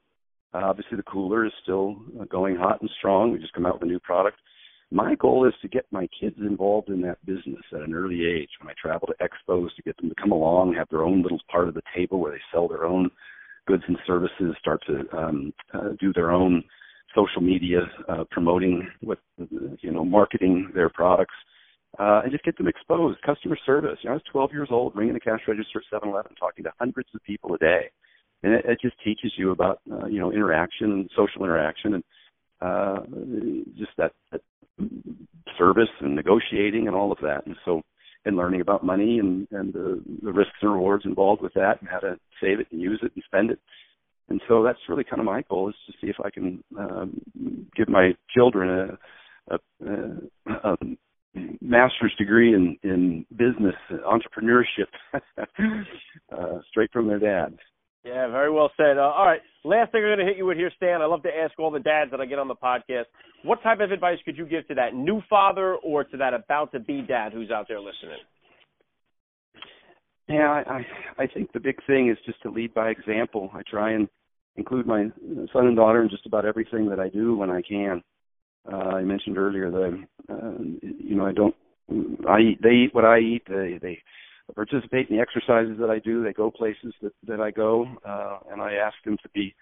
Uh, you know, when I go to, if I take them to McDonald's for a treat, then I give them the money and they have to go up to the counter and order. I, I just try and get them exposure to uh, these kinds of experiences so that they have practice at it and I, I can help, uh, you know, teach them. But more than anything, I know that that kids copy their parents, and so I'm I'm careful to set a good example just in, in my lifestyle choices and, and get them to come along with me and see me uh, working and interacting and and playing, etc. Uh, when they come to the gym and watch me train, uh, they they could start to see how to uh, you know be competitive, be a man or be a woman. Uh, as my wife leads by example as well with her uh, discipline and consistency.